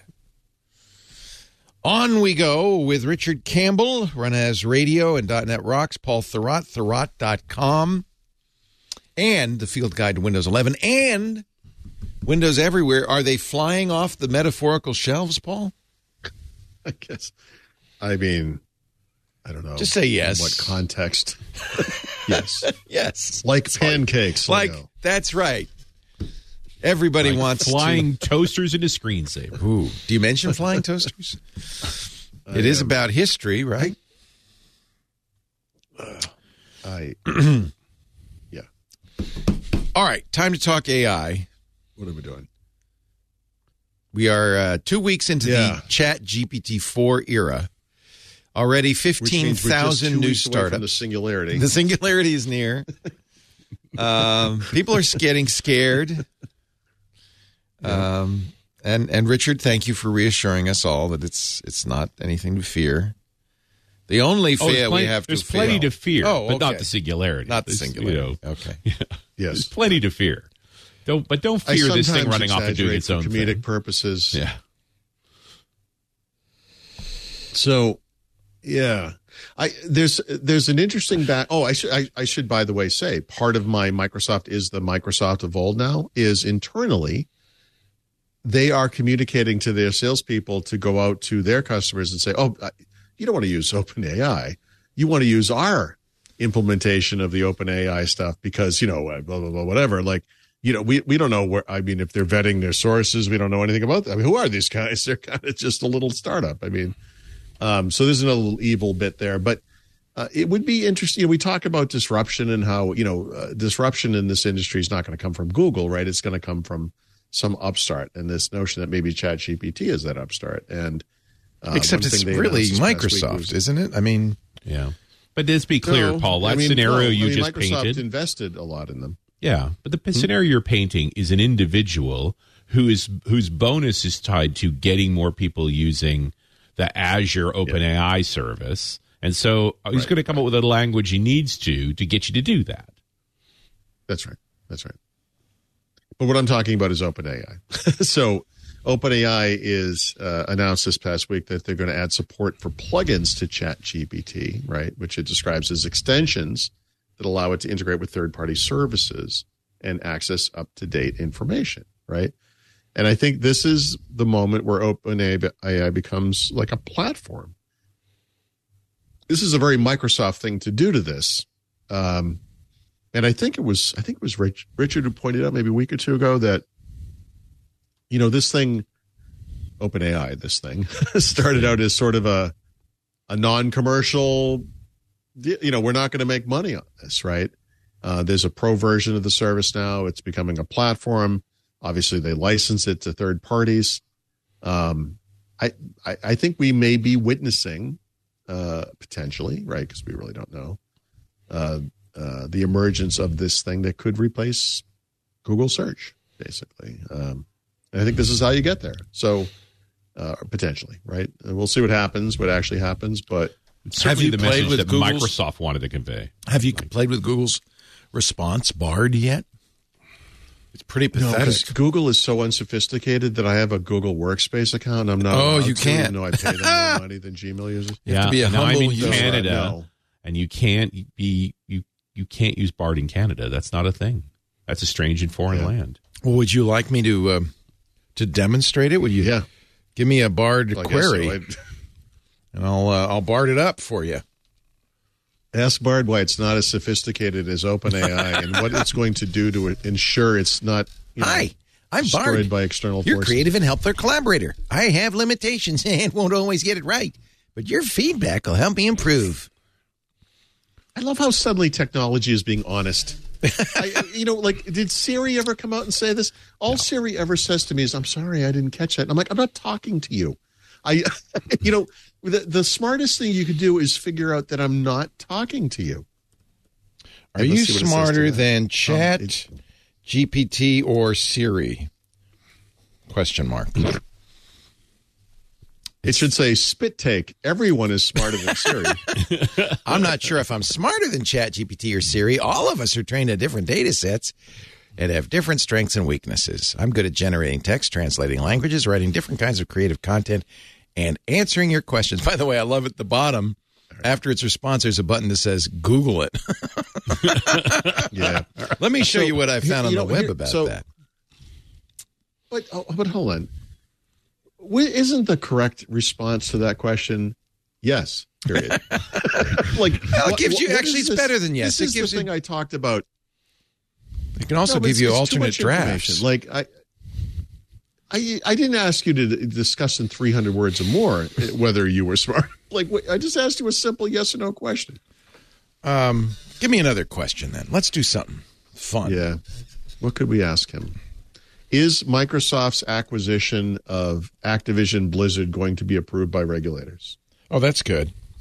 If it doesn't just say yes to this, I know this thing's broken inside. I wish I were a faster typer.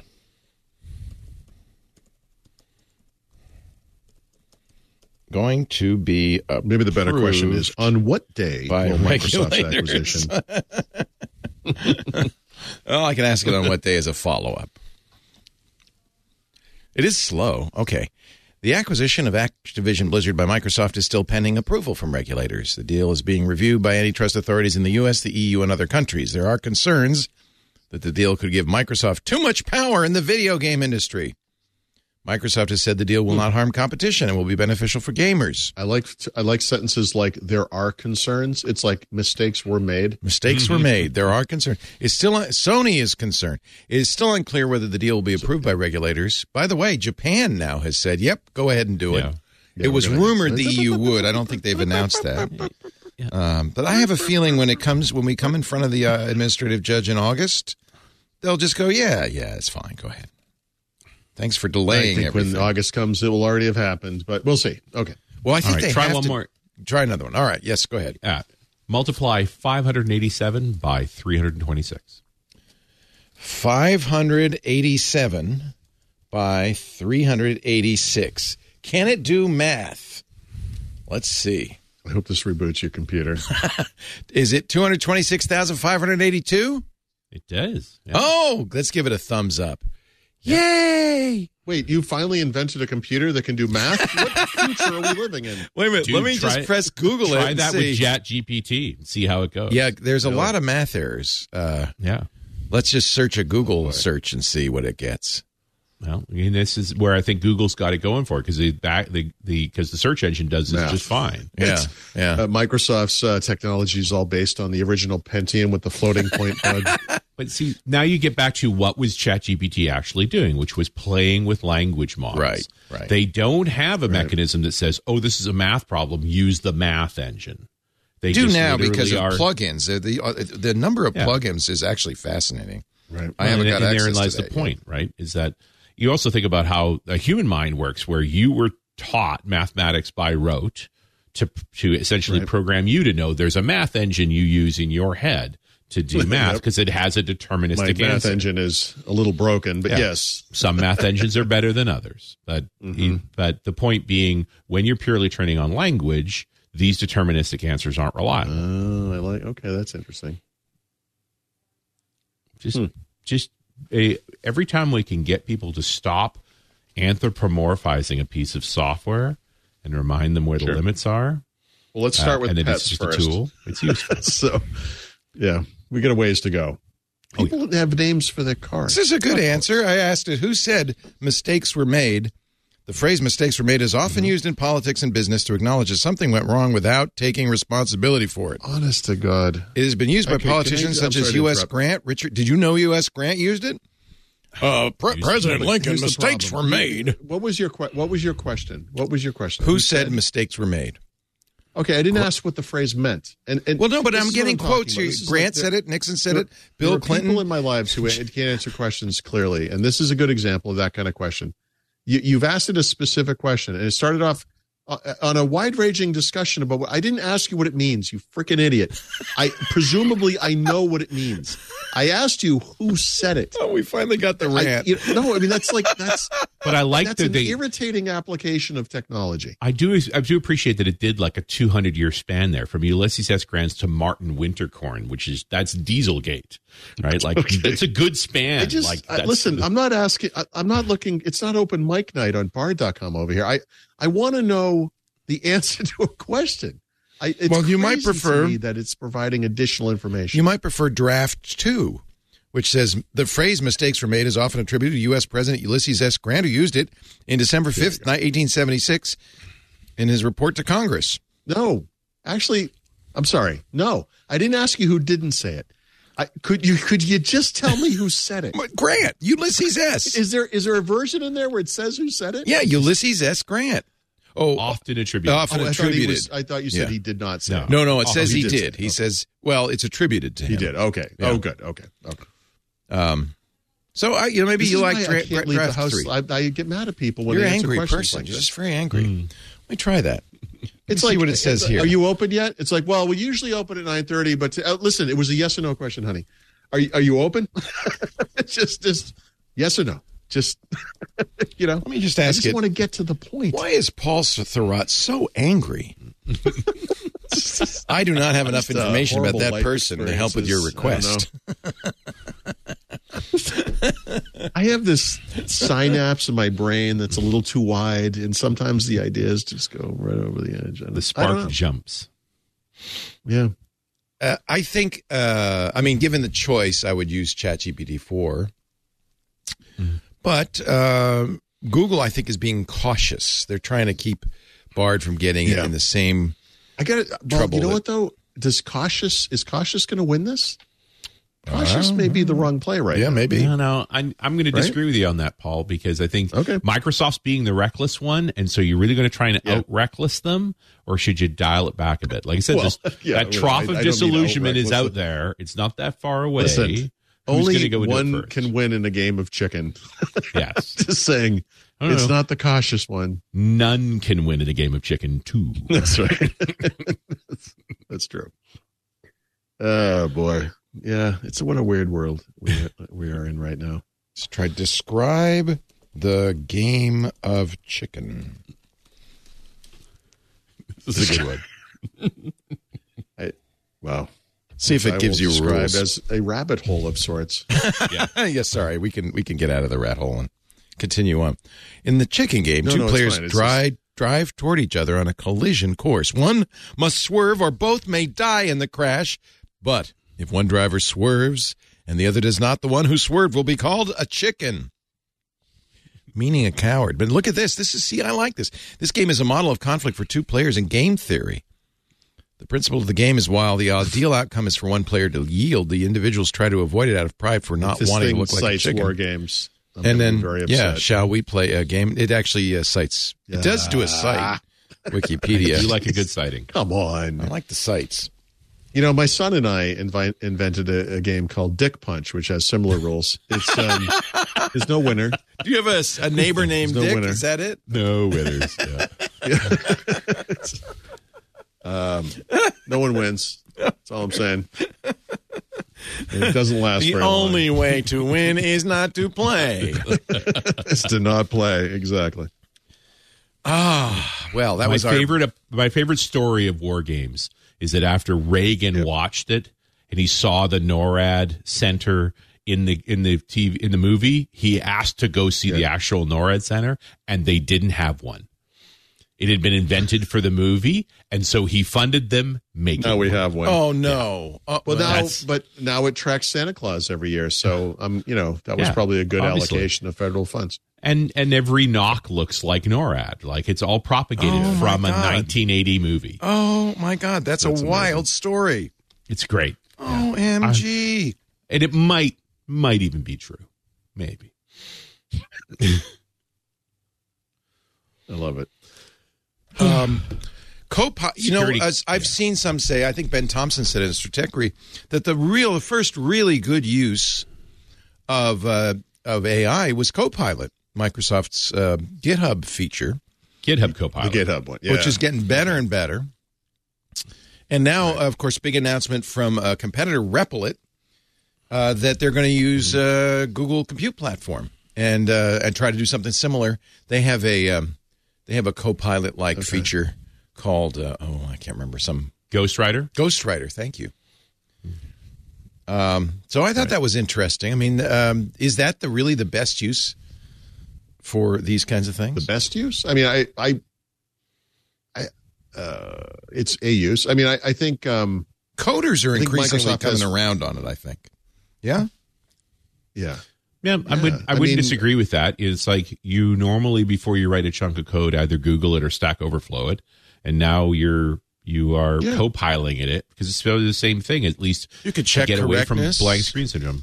Yeah, and you can I check correctness. so- you can It- no, say what does this really- uh, grep uh, sentence Yeah. do and things like that. Yeah, the compiler checks correctness. this Um, is this is honestly, I think, the point of AI. Right? We have the the internet gave us all the information in the world, but we need AI to make sense of it. Right? Um, uh, geez, I don't know, two three years ago when I did the Windows Forms version of my .NETPAD application, I had to figure out how to print.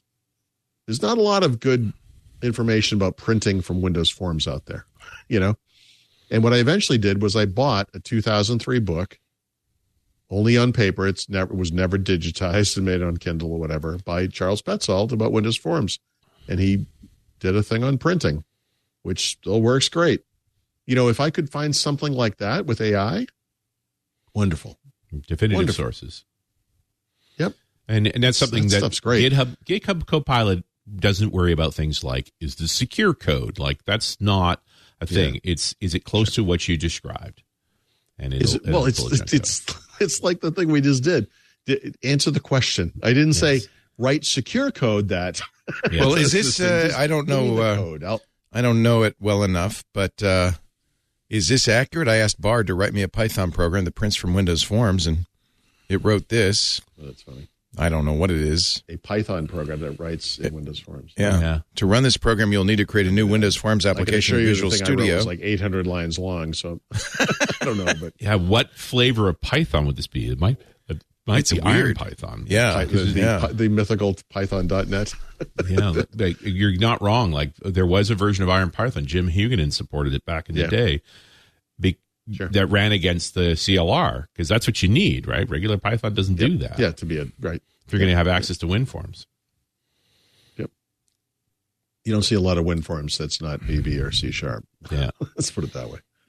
There's some uh, Um, JavaScript. But I, I, I, maybe the more important thing that came out of this uh, GitHub Copilot is Microsoft got themselves a good brand. yeah, Right, Copilot is a great brand great name. um, for AI based functionality of whatever kind. Like we're going to see uh, Copilot in Windows, Copilot in Office. Yeah. Uh, Copilot's because going it, to be the implication is you're still in charge. yeah. Yeah. As opposed to Those Tesla's footsteps next to autopilot, right? That's AI Copilot, baby. Yeah. He was carrying you the whole way. that was blasphemous. Anyway, the point is now they've applied it to security. Um, I'm not sure this is a great use of AI right right now, I guess. But uh, they've released Microsoft has released something called Security Copilot, which will leverage AI um, to help cybersecurity professionals uh, who I guess will query it about their security environment and better understand potential threats. The biggest threat, of course, being uh, AI.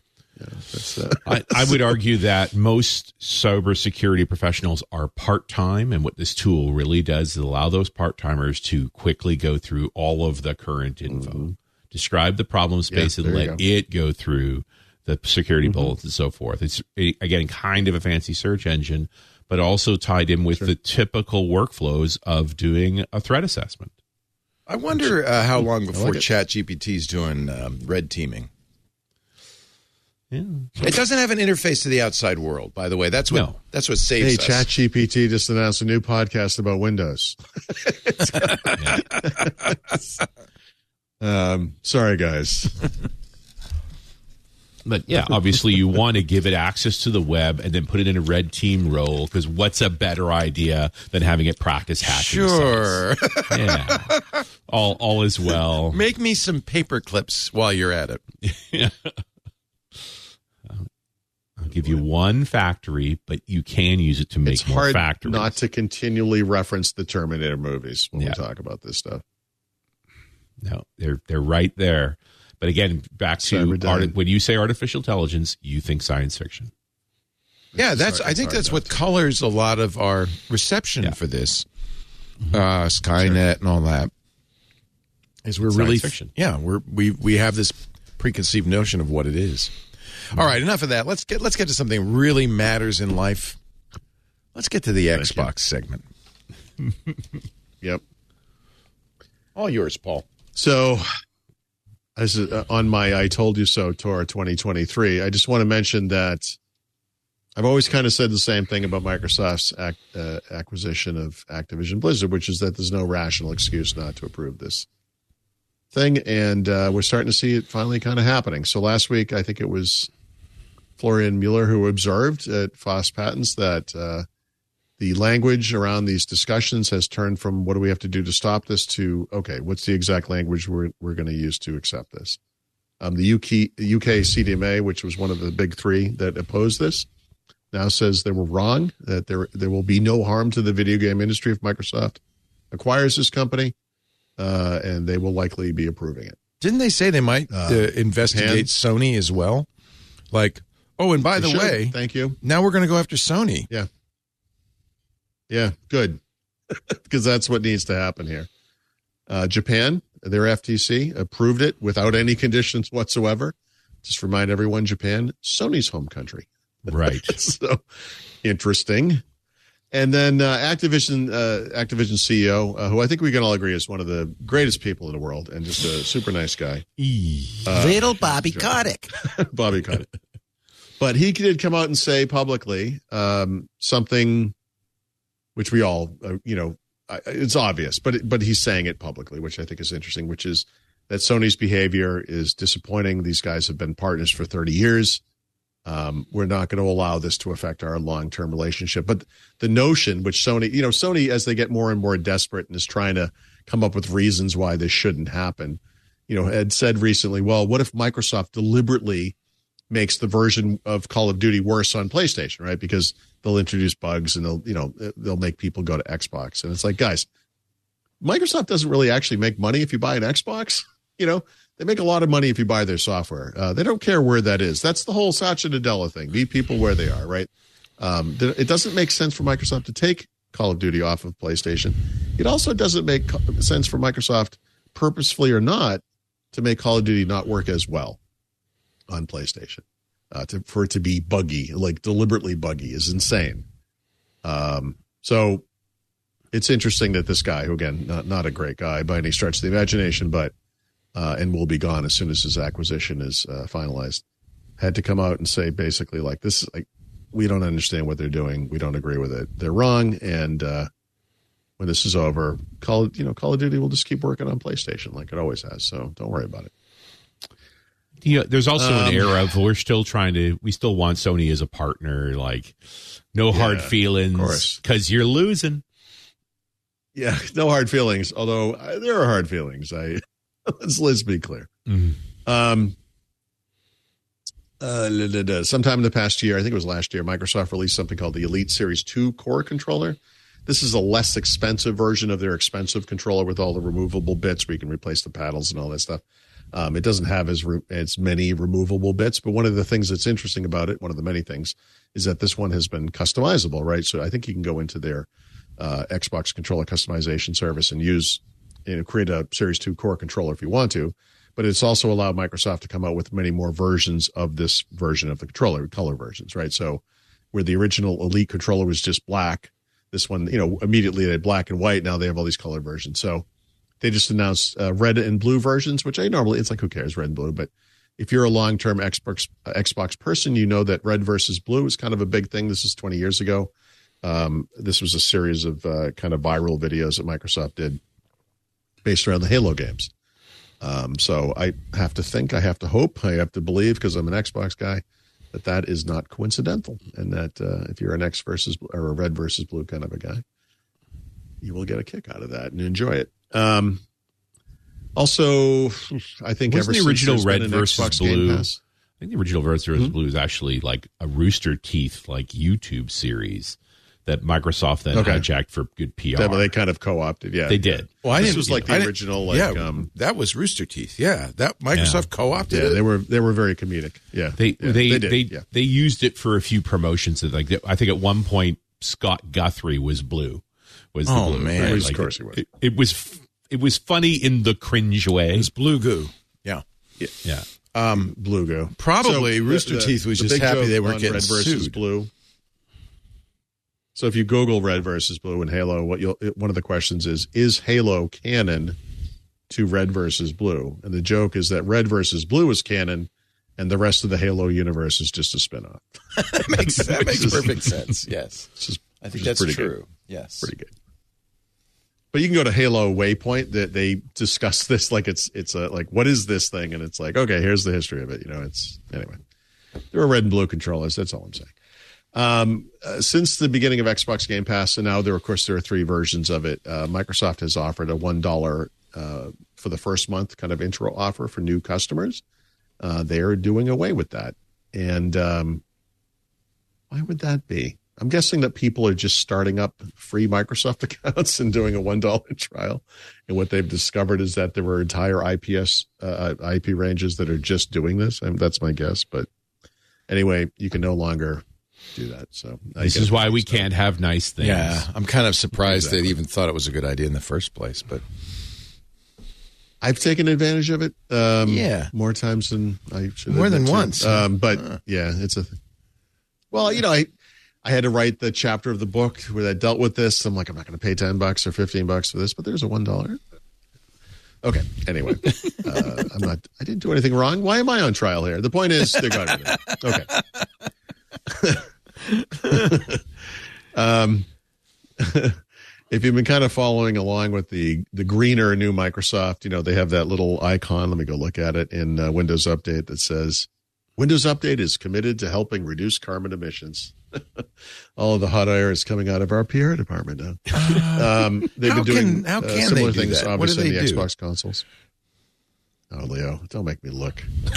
it's just the way they deliver up. It's just so it's so pointless. okay, Um, there's a new power management mode in the Xbox consoles that you know will you know single handedly save the environment. I always turn all that stuff off because it just melting. slows everything down. I don't. Yeah, yeah, because you wanted to turn on in time. You mean? Yeah, sure. No, I, I know, I know, I don't get it. But here's an idea: if you are going to make a tank, don't worry about its fuel efficiency.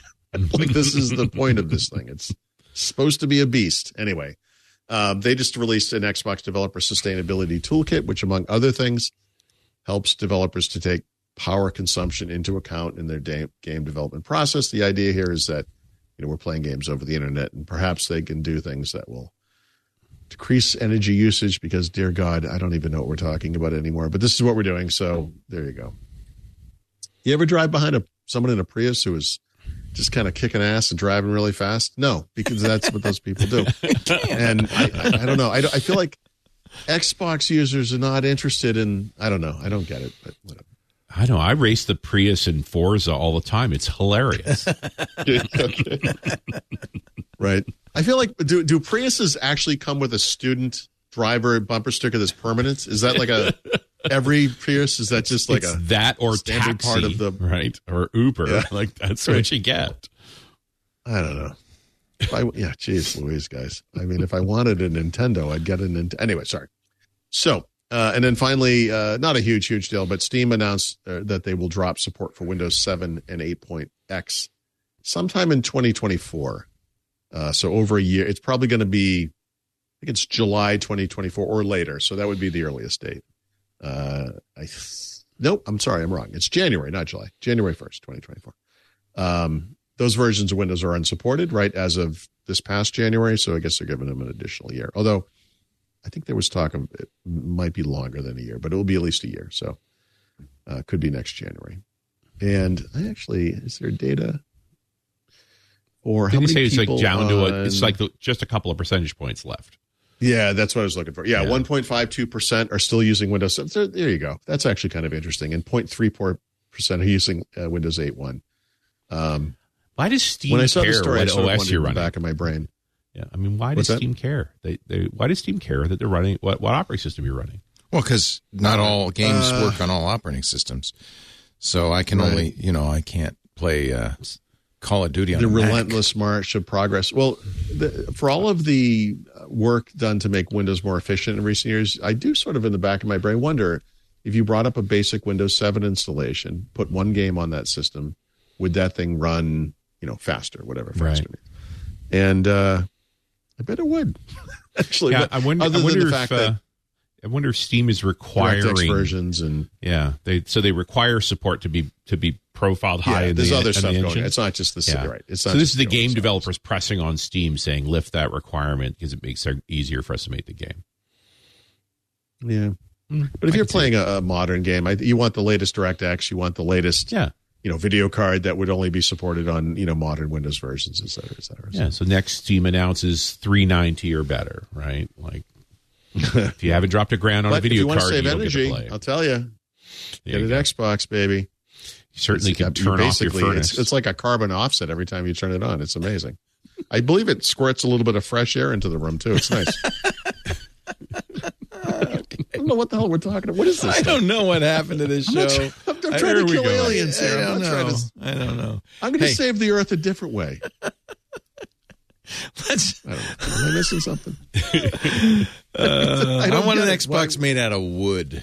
Okay, renewable Yeah. wood, not Right. Bamboo, maybe. I, I want my lights to dim when I turn this thing on. well, what are you they they? Do actually, but that's another hmm. story for another day. Let us take a break. Back of the book coming up, which means a tip of the week, an app of the week, and a brown liquor of the week. Plus, I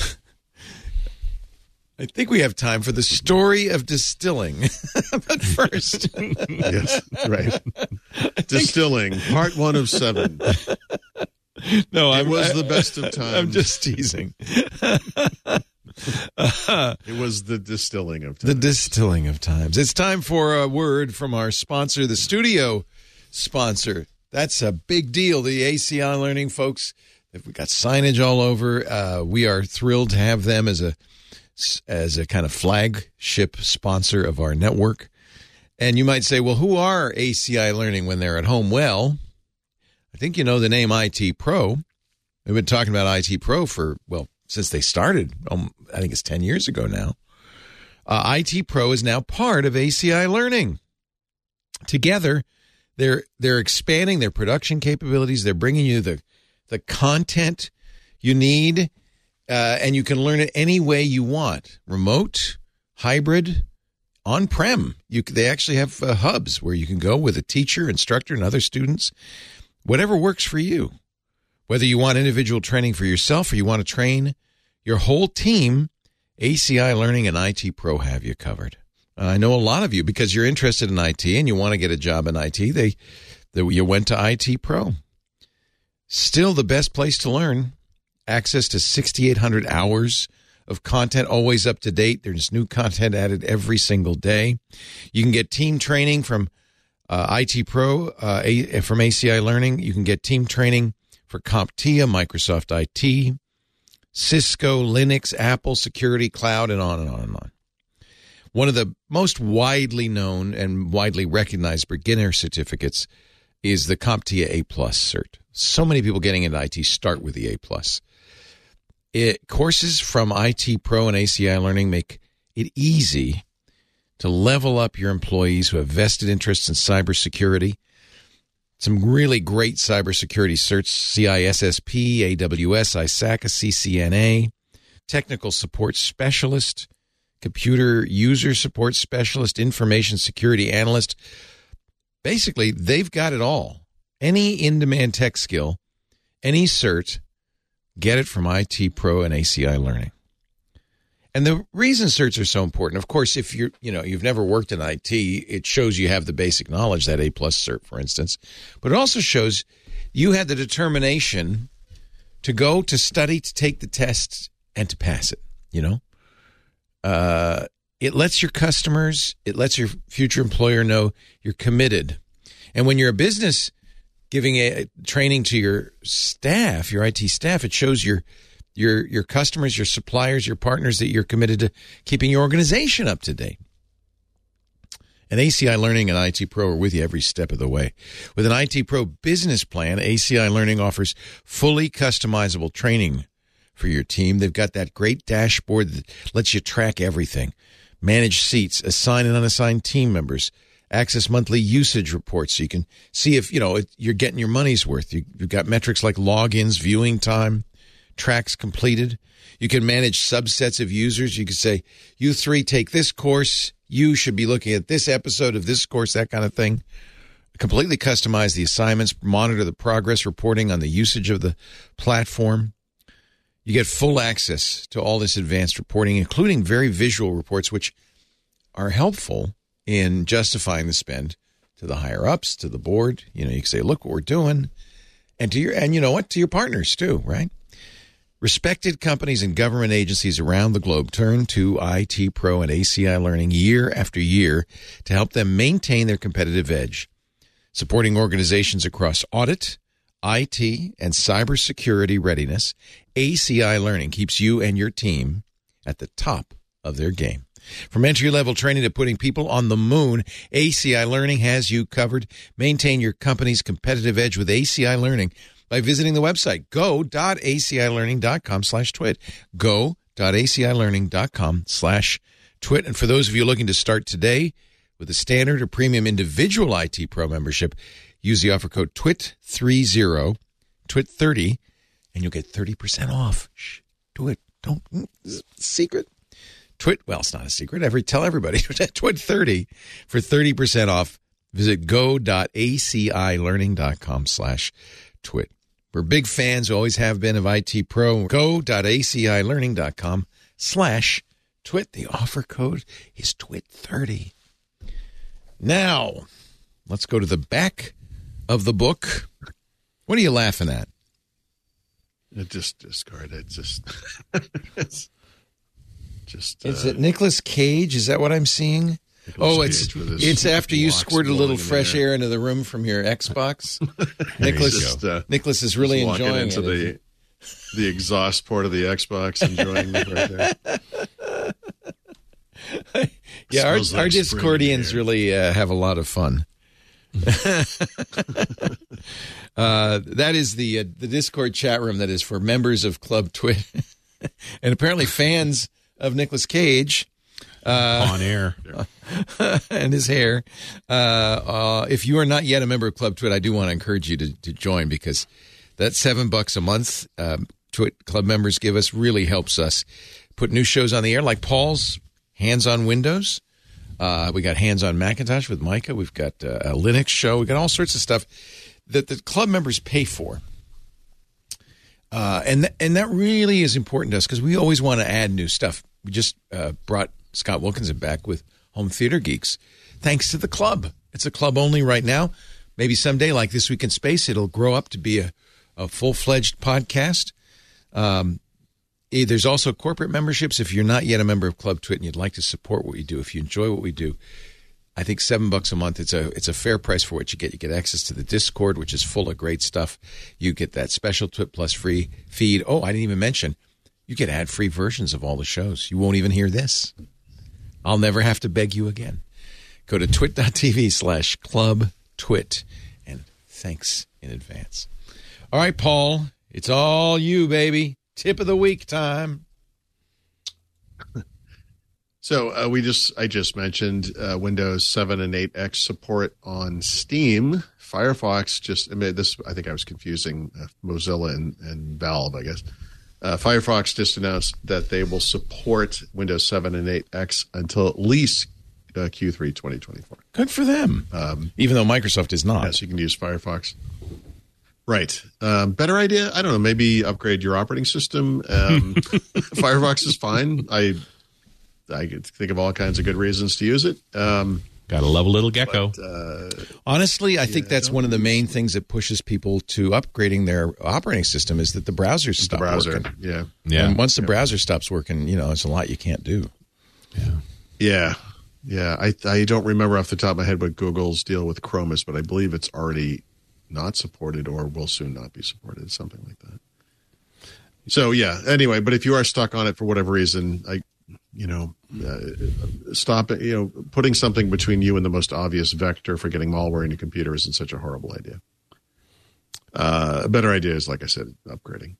Um, our friend uh, Michael Niehaus, uh, who I know, Rich, I think I just listened to an episode. Just did a show with him, yeah. RunAs Radio with Michael, yeah, has released an alternative to Microsoft's media creation tool, right? So today there are two versions of the tool, one for Windows 11, one for Windows 10, and uh, they don't they only support x86 uh, or x64 depending on the version. Um, so he has created a single tool that does both versions of the OS and supports all versions of those versions of the OSs, meaning it also supports ARM64. Um, there's a whole thing going on. Uh, you know, people are kind of into this stuff. Like if you want to, if you said, for example, like, hey, I need to get an ISO to install Windows 11 on ARM or whatever. Well, that's not available publicly. How do I do that? Um, there are places you can download those things out on the web. There are these things called ESD, which are kind of like um, highly compressed versions of WIM files, which is what we use to create these things on the back end that uh, uh, like um, enterprises use to customize a Windows install, for example. Um, an ESD is a, is not easy to customize because it's so compressed, but it's the type of thing you can ship over the internet a little bit more easily.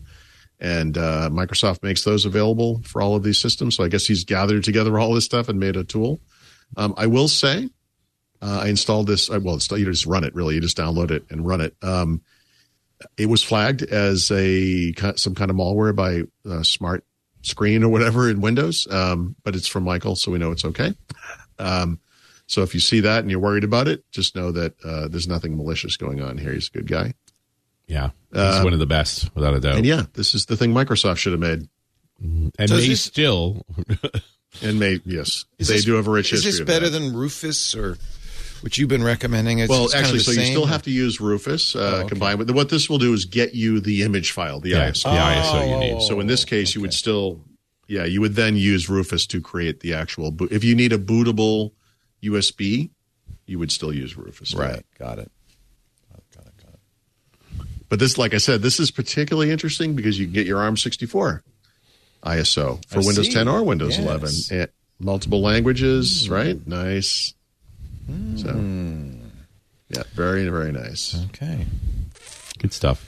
This is a good idea. It's a really Yeah. good idea. You know what So else is a good idea? RunAs Radio. Mm-hmm. And I'm wondering, Mr. Richard Campbell. I'm going to go get some whiskey. Get ready. I, I will drink it responsibly. I'm not an idiot. Uh, wh- when does multi-cloud make sense, Richard? When? When? But this is a conversation I had with Phoummala Schmitt uh, a little while ago, published today actually, and we we mostly defined some terms first. The, the point being, and this is a Gartner term, most enterprises are polycloud. That is, they use more than one cloud provider. So if you're on Salesforce, plus you use Azure, maybe one department's got some stuff in AWS, like that's sort of reality for most big organizations. So many organizations are polycloud. And so we separated that from multi cloud being I have a given workload I want to run on more than one cloud, typically for redundancy sake, that I believe I need to be more reliable than any given cloud provider. And those are, I mean, I'm not saying they don't happen. They're pretty rare cases. And the sacrifices you need to make to actually build software that will operate between clouds effectively are substantial. You know, certain technologies, and Kubernetes is certainly one of them, are available on prem and on all the clouds. And so there is the ability to shift workloads there well. But you have to use the very generic version of those features. You don't want to get into cloud specific stacks because that's not going to be portable to the other cloud options. So that that's where that conversation went was really digging into what's our way to look across clouds to try and build stuff that would run up between them. Azure Arc came up because it is a tool that is larger than any given cloud. It certainly works well with Azure, but it also works on prem and in the other cloud providers. So that is an approach to to helping to manage that problem. But I really wanted to get in on this. Hey, you know, often you have senior leadership that says, well, clouds go down. Like, how are we going to stay up no matter what? And my usual reaction to that was to draw out on a whiteboard just how much that's going to cost. And then suddenly that little, that, that expense for that rare event, you, know, oh, ends the conversation. And, and that if you want to do it, it's doable. It's just hard. And I think rarely needed. What does multi cloud, when does multi cloud make sense with Phoummala Schmitt? Run as Radio 873. Mm-hmm. Cool. Runasradio.com. Yeah. And now we've been waiting for your explanation. Part seven. How is that- liquor made? Not that many parts. I'm like a like I'm like a puppy waiting for something to fall off the table. I mean, I'm, honest to goodness, You know? I spend more time writing this. I mean, we we go all the way we back. appreciate to, it. Thank you. Yeah, we talked about growing barley and then malting the barley and then milling the barley, then making the mash, which was you know now we we start we extract the sugars from the our malted barley, ferment it. Now the the in comes the alcohol part of the equation. And that gives us our wort, which we've now shipped over into our washbacks and we have a seven percent. You know, you can filter it and make it make pot beer from it. I don't recommend it. You know, hops helps, but uh, you're now ready to start to distill. And distilling is an ancient craft. We have plenty of evidence to show that humans figured out that you could. Take liquid compounds and separate them into their constituent parts with heat. The earliest types of documented skills, the alembic skills, go back to Greek times uh, and they were typically you had a, a pot with with the, which they called a cucurbit that would heat up the, the fluid, and they did make alcohol this way back you know several thousand years ago, uh, up into a head where the vapors uh, collect, and then they go down a tube that slopes into a receiver container of some kind, and you cool it down, and you get uh, some kind of distillate. Okay, those are sort of the generic terms.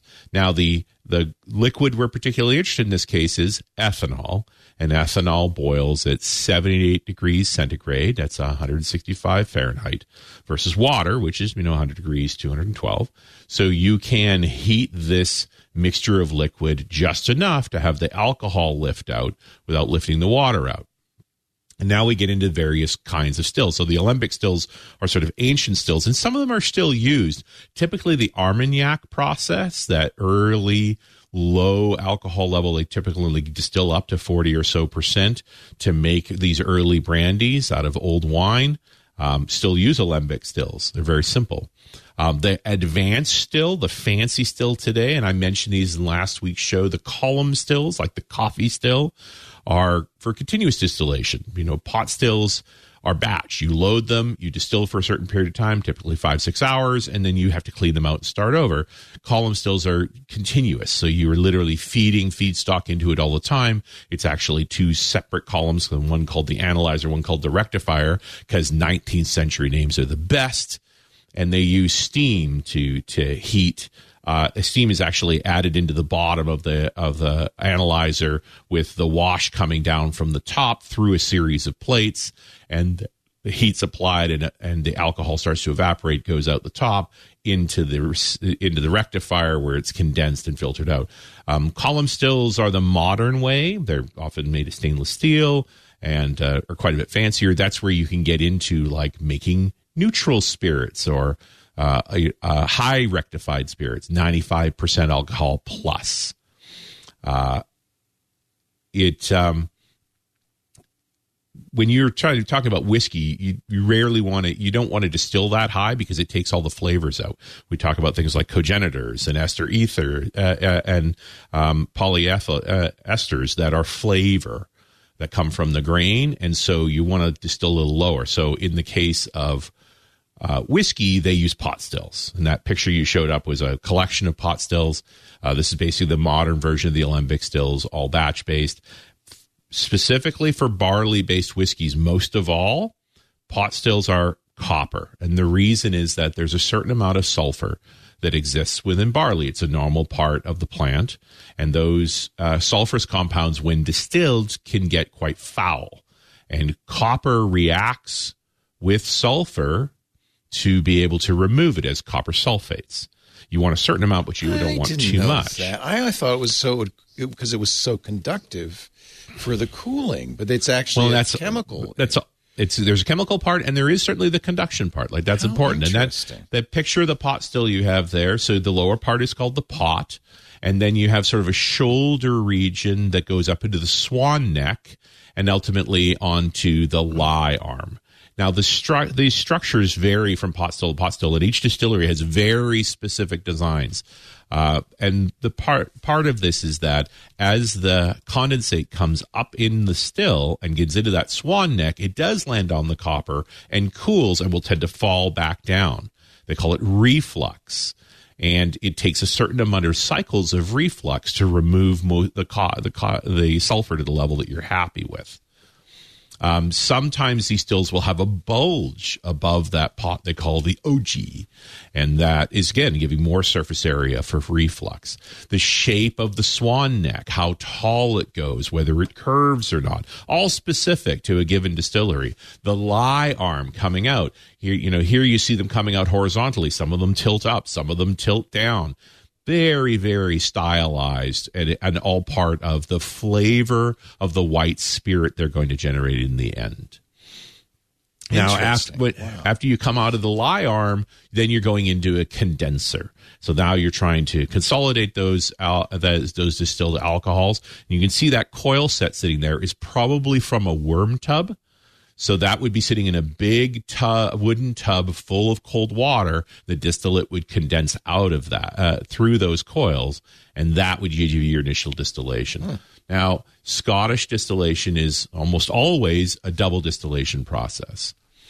So you're going to start with uh, a first distillation. It'll take that seven eight percent uh, initial wort, and then uh, take it up to around twenty to thirty percent uh, ABV.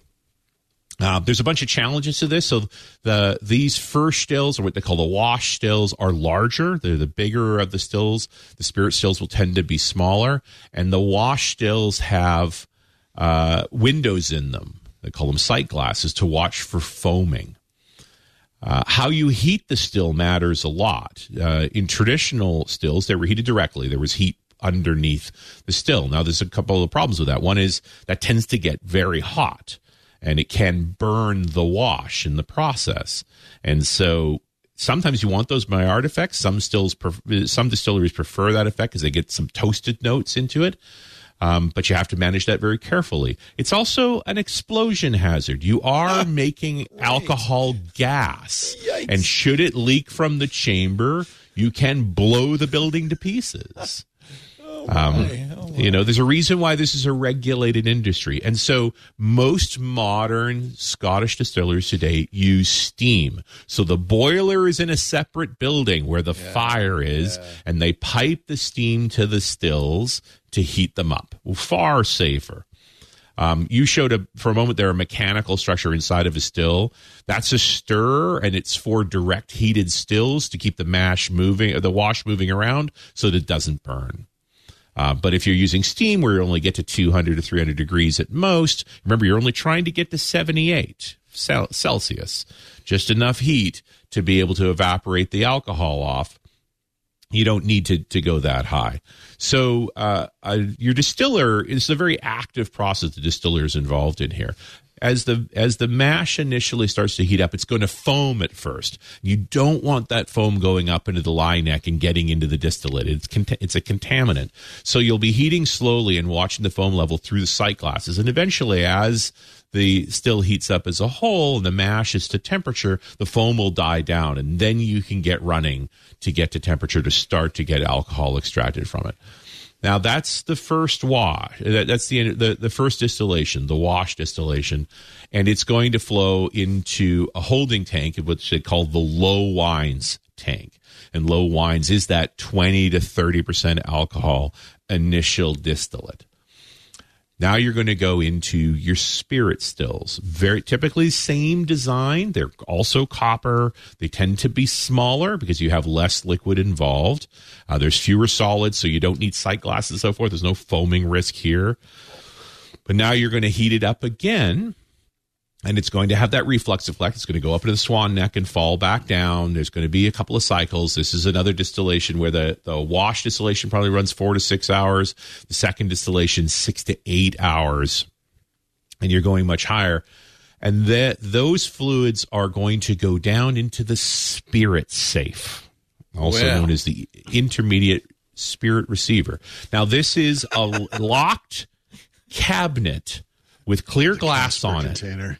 Because now we have to talk about taxes. Oh.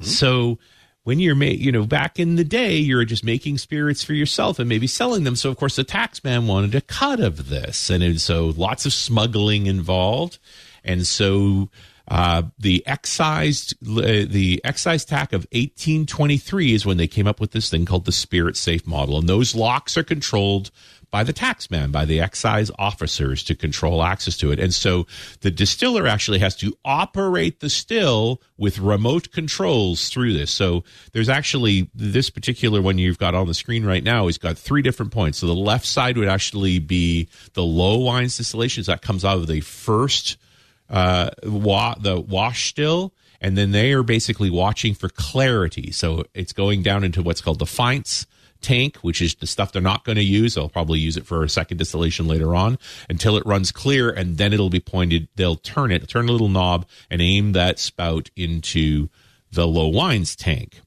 And then as it gets later in the distillation, particulate will start to appear again, and they'll steer it away when we get into the spirit distillation, that's at center point, and they're watching for the alcohol level.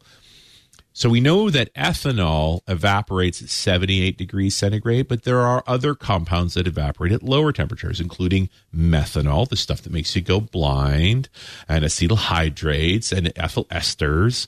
And so those typically show up in the very beginning of any high distillation, and the alcohol level substantially higher. So you measure the alcohol level, and if you're running in the 70 to 70, uh, 78, 80%, that's part of the head. You don't want that, and so you'll steer that back into the faints tank as after the head comes the heart. This is the stuff they call new make, the this, this distillate you want, and that's around 71, 72%, depending on the distillery.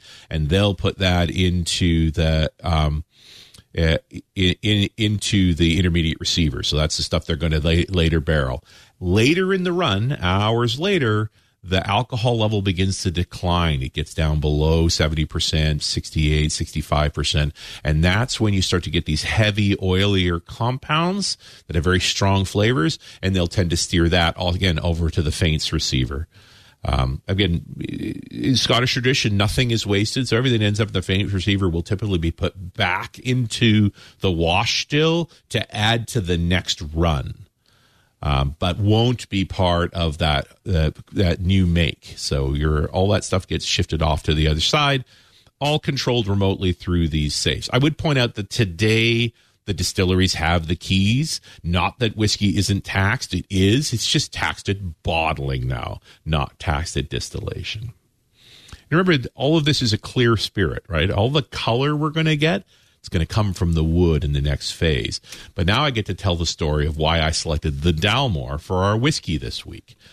So I take a tour of the distillery uh, at the Dalmore, and they have their two, two their two original wash stills are massive. They're sixteen thousand five hundred liters. Now that's what three hundred sixty 3,600 imperial gallons, about 4,400 U.S. gallons. Because why wouldn't you have different measures for gallons? Like, what the hell is wrong with gallons in the first place? Did the, did the U.S. pick a different gallon just because it was different from the U.K.? Nah, not that simple. The U.S. gallon is actually based on the Queen Anne gallon, which is an English gallon based for on wine. Wine gallons were Queen Anne gallons. At that time, they also had grain gallons and they had beer gallons, which are different sizes. Because why wouldn't you mean three different sizes, all the same name? And who wants a gallon so- of wine anyway?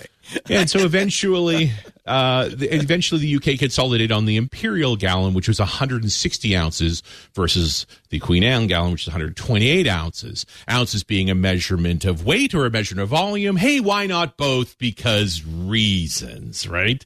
And this is where we get to the whole point about the metric system, right? The French Revolution, like Come on, mon Dieu, you're still beheading your nobles with an axe. Why? When would you ever stop and have wine and baguette? Right? It's the it's the French Revolution.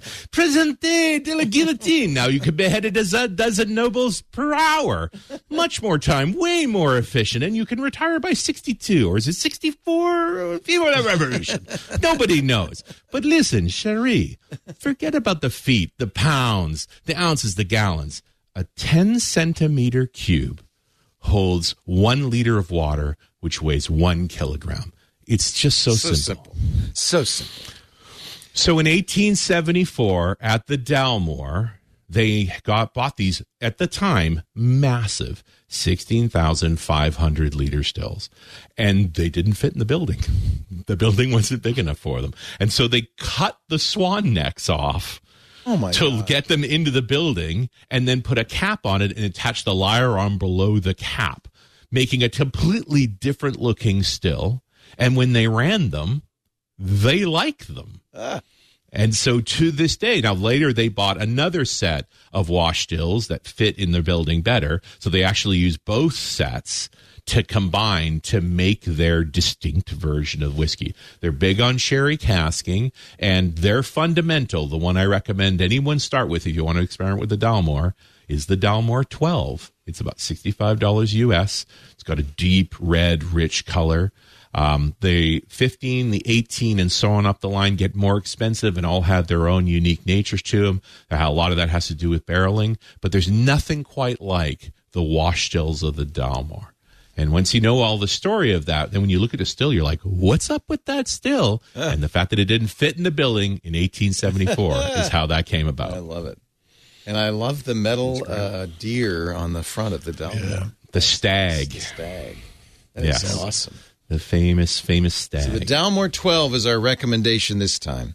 Mm-hmm. And uh, I'm going to run out to my liquor barn and find one right now. Drink the whole thing, a metric gallon of uh, Is that an imperial gallon or a U.S. gallon? Nobody knows. It's all confusing. All right. You know what? I try cow. 750 milliliters. Yeah. It's a nice measurement. It's, simple. very precise. It's easy. It's very simple. It's, easy. three quarters of a kilo. It makes total sense. And so we're now at the point where we have about a 70 to 73 percent clear distillate, white spirit, ready for barreling. And that's what we'll talk about next week. Sounds great.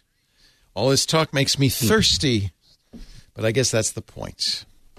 Uh, we do have from Joe Esposito a suggestion for the title of this show and a poster 12 Angry Pauls, starring Paul, Paul, Paul, Paul, Paul, Paul, Paul, Paul, Paul, and Paul. Uh, very nice, Oh, it's Joe. awesome. And a partridge in a pear I tree. think Joe spends That's the entire show room. working in Photoshop. It's kind of like knitting while you uh, watch people's heads being chopped off, but it's not quite the same. I love that. I like So how he made it the illustration look like you. That's Yeah. Mm-hmm.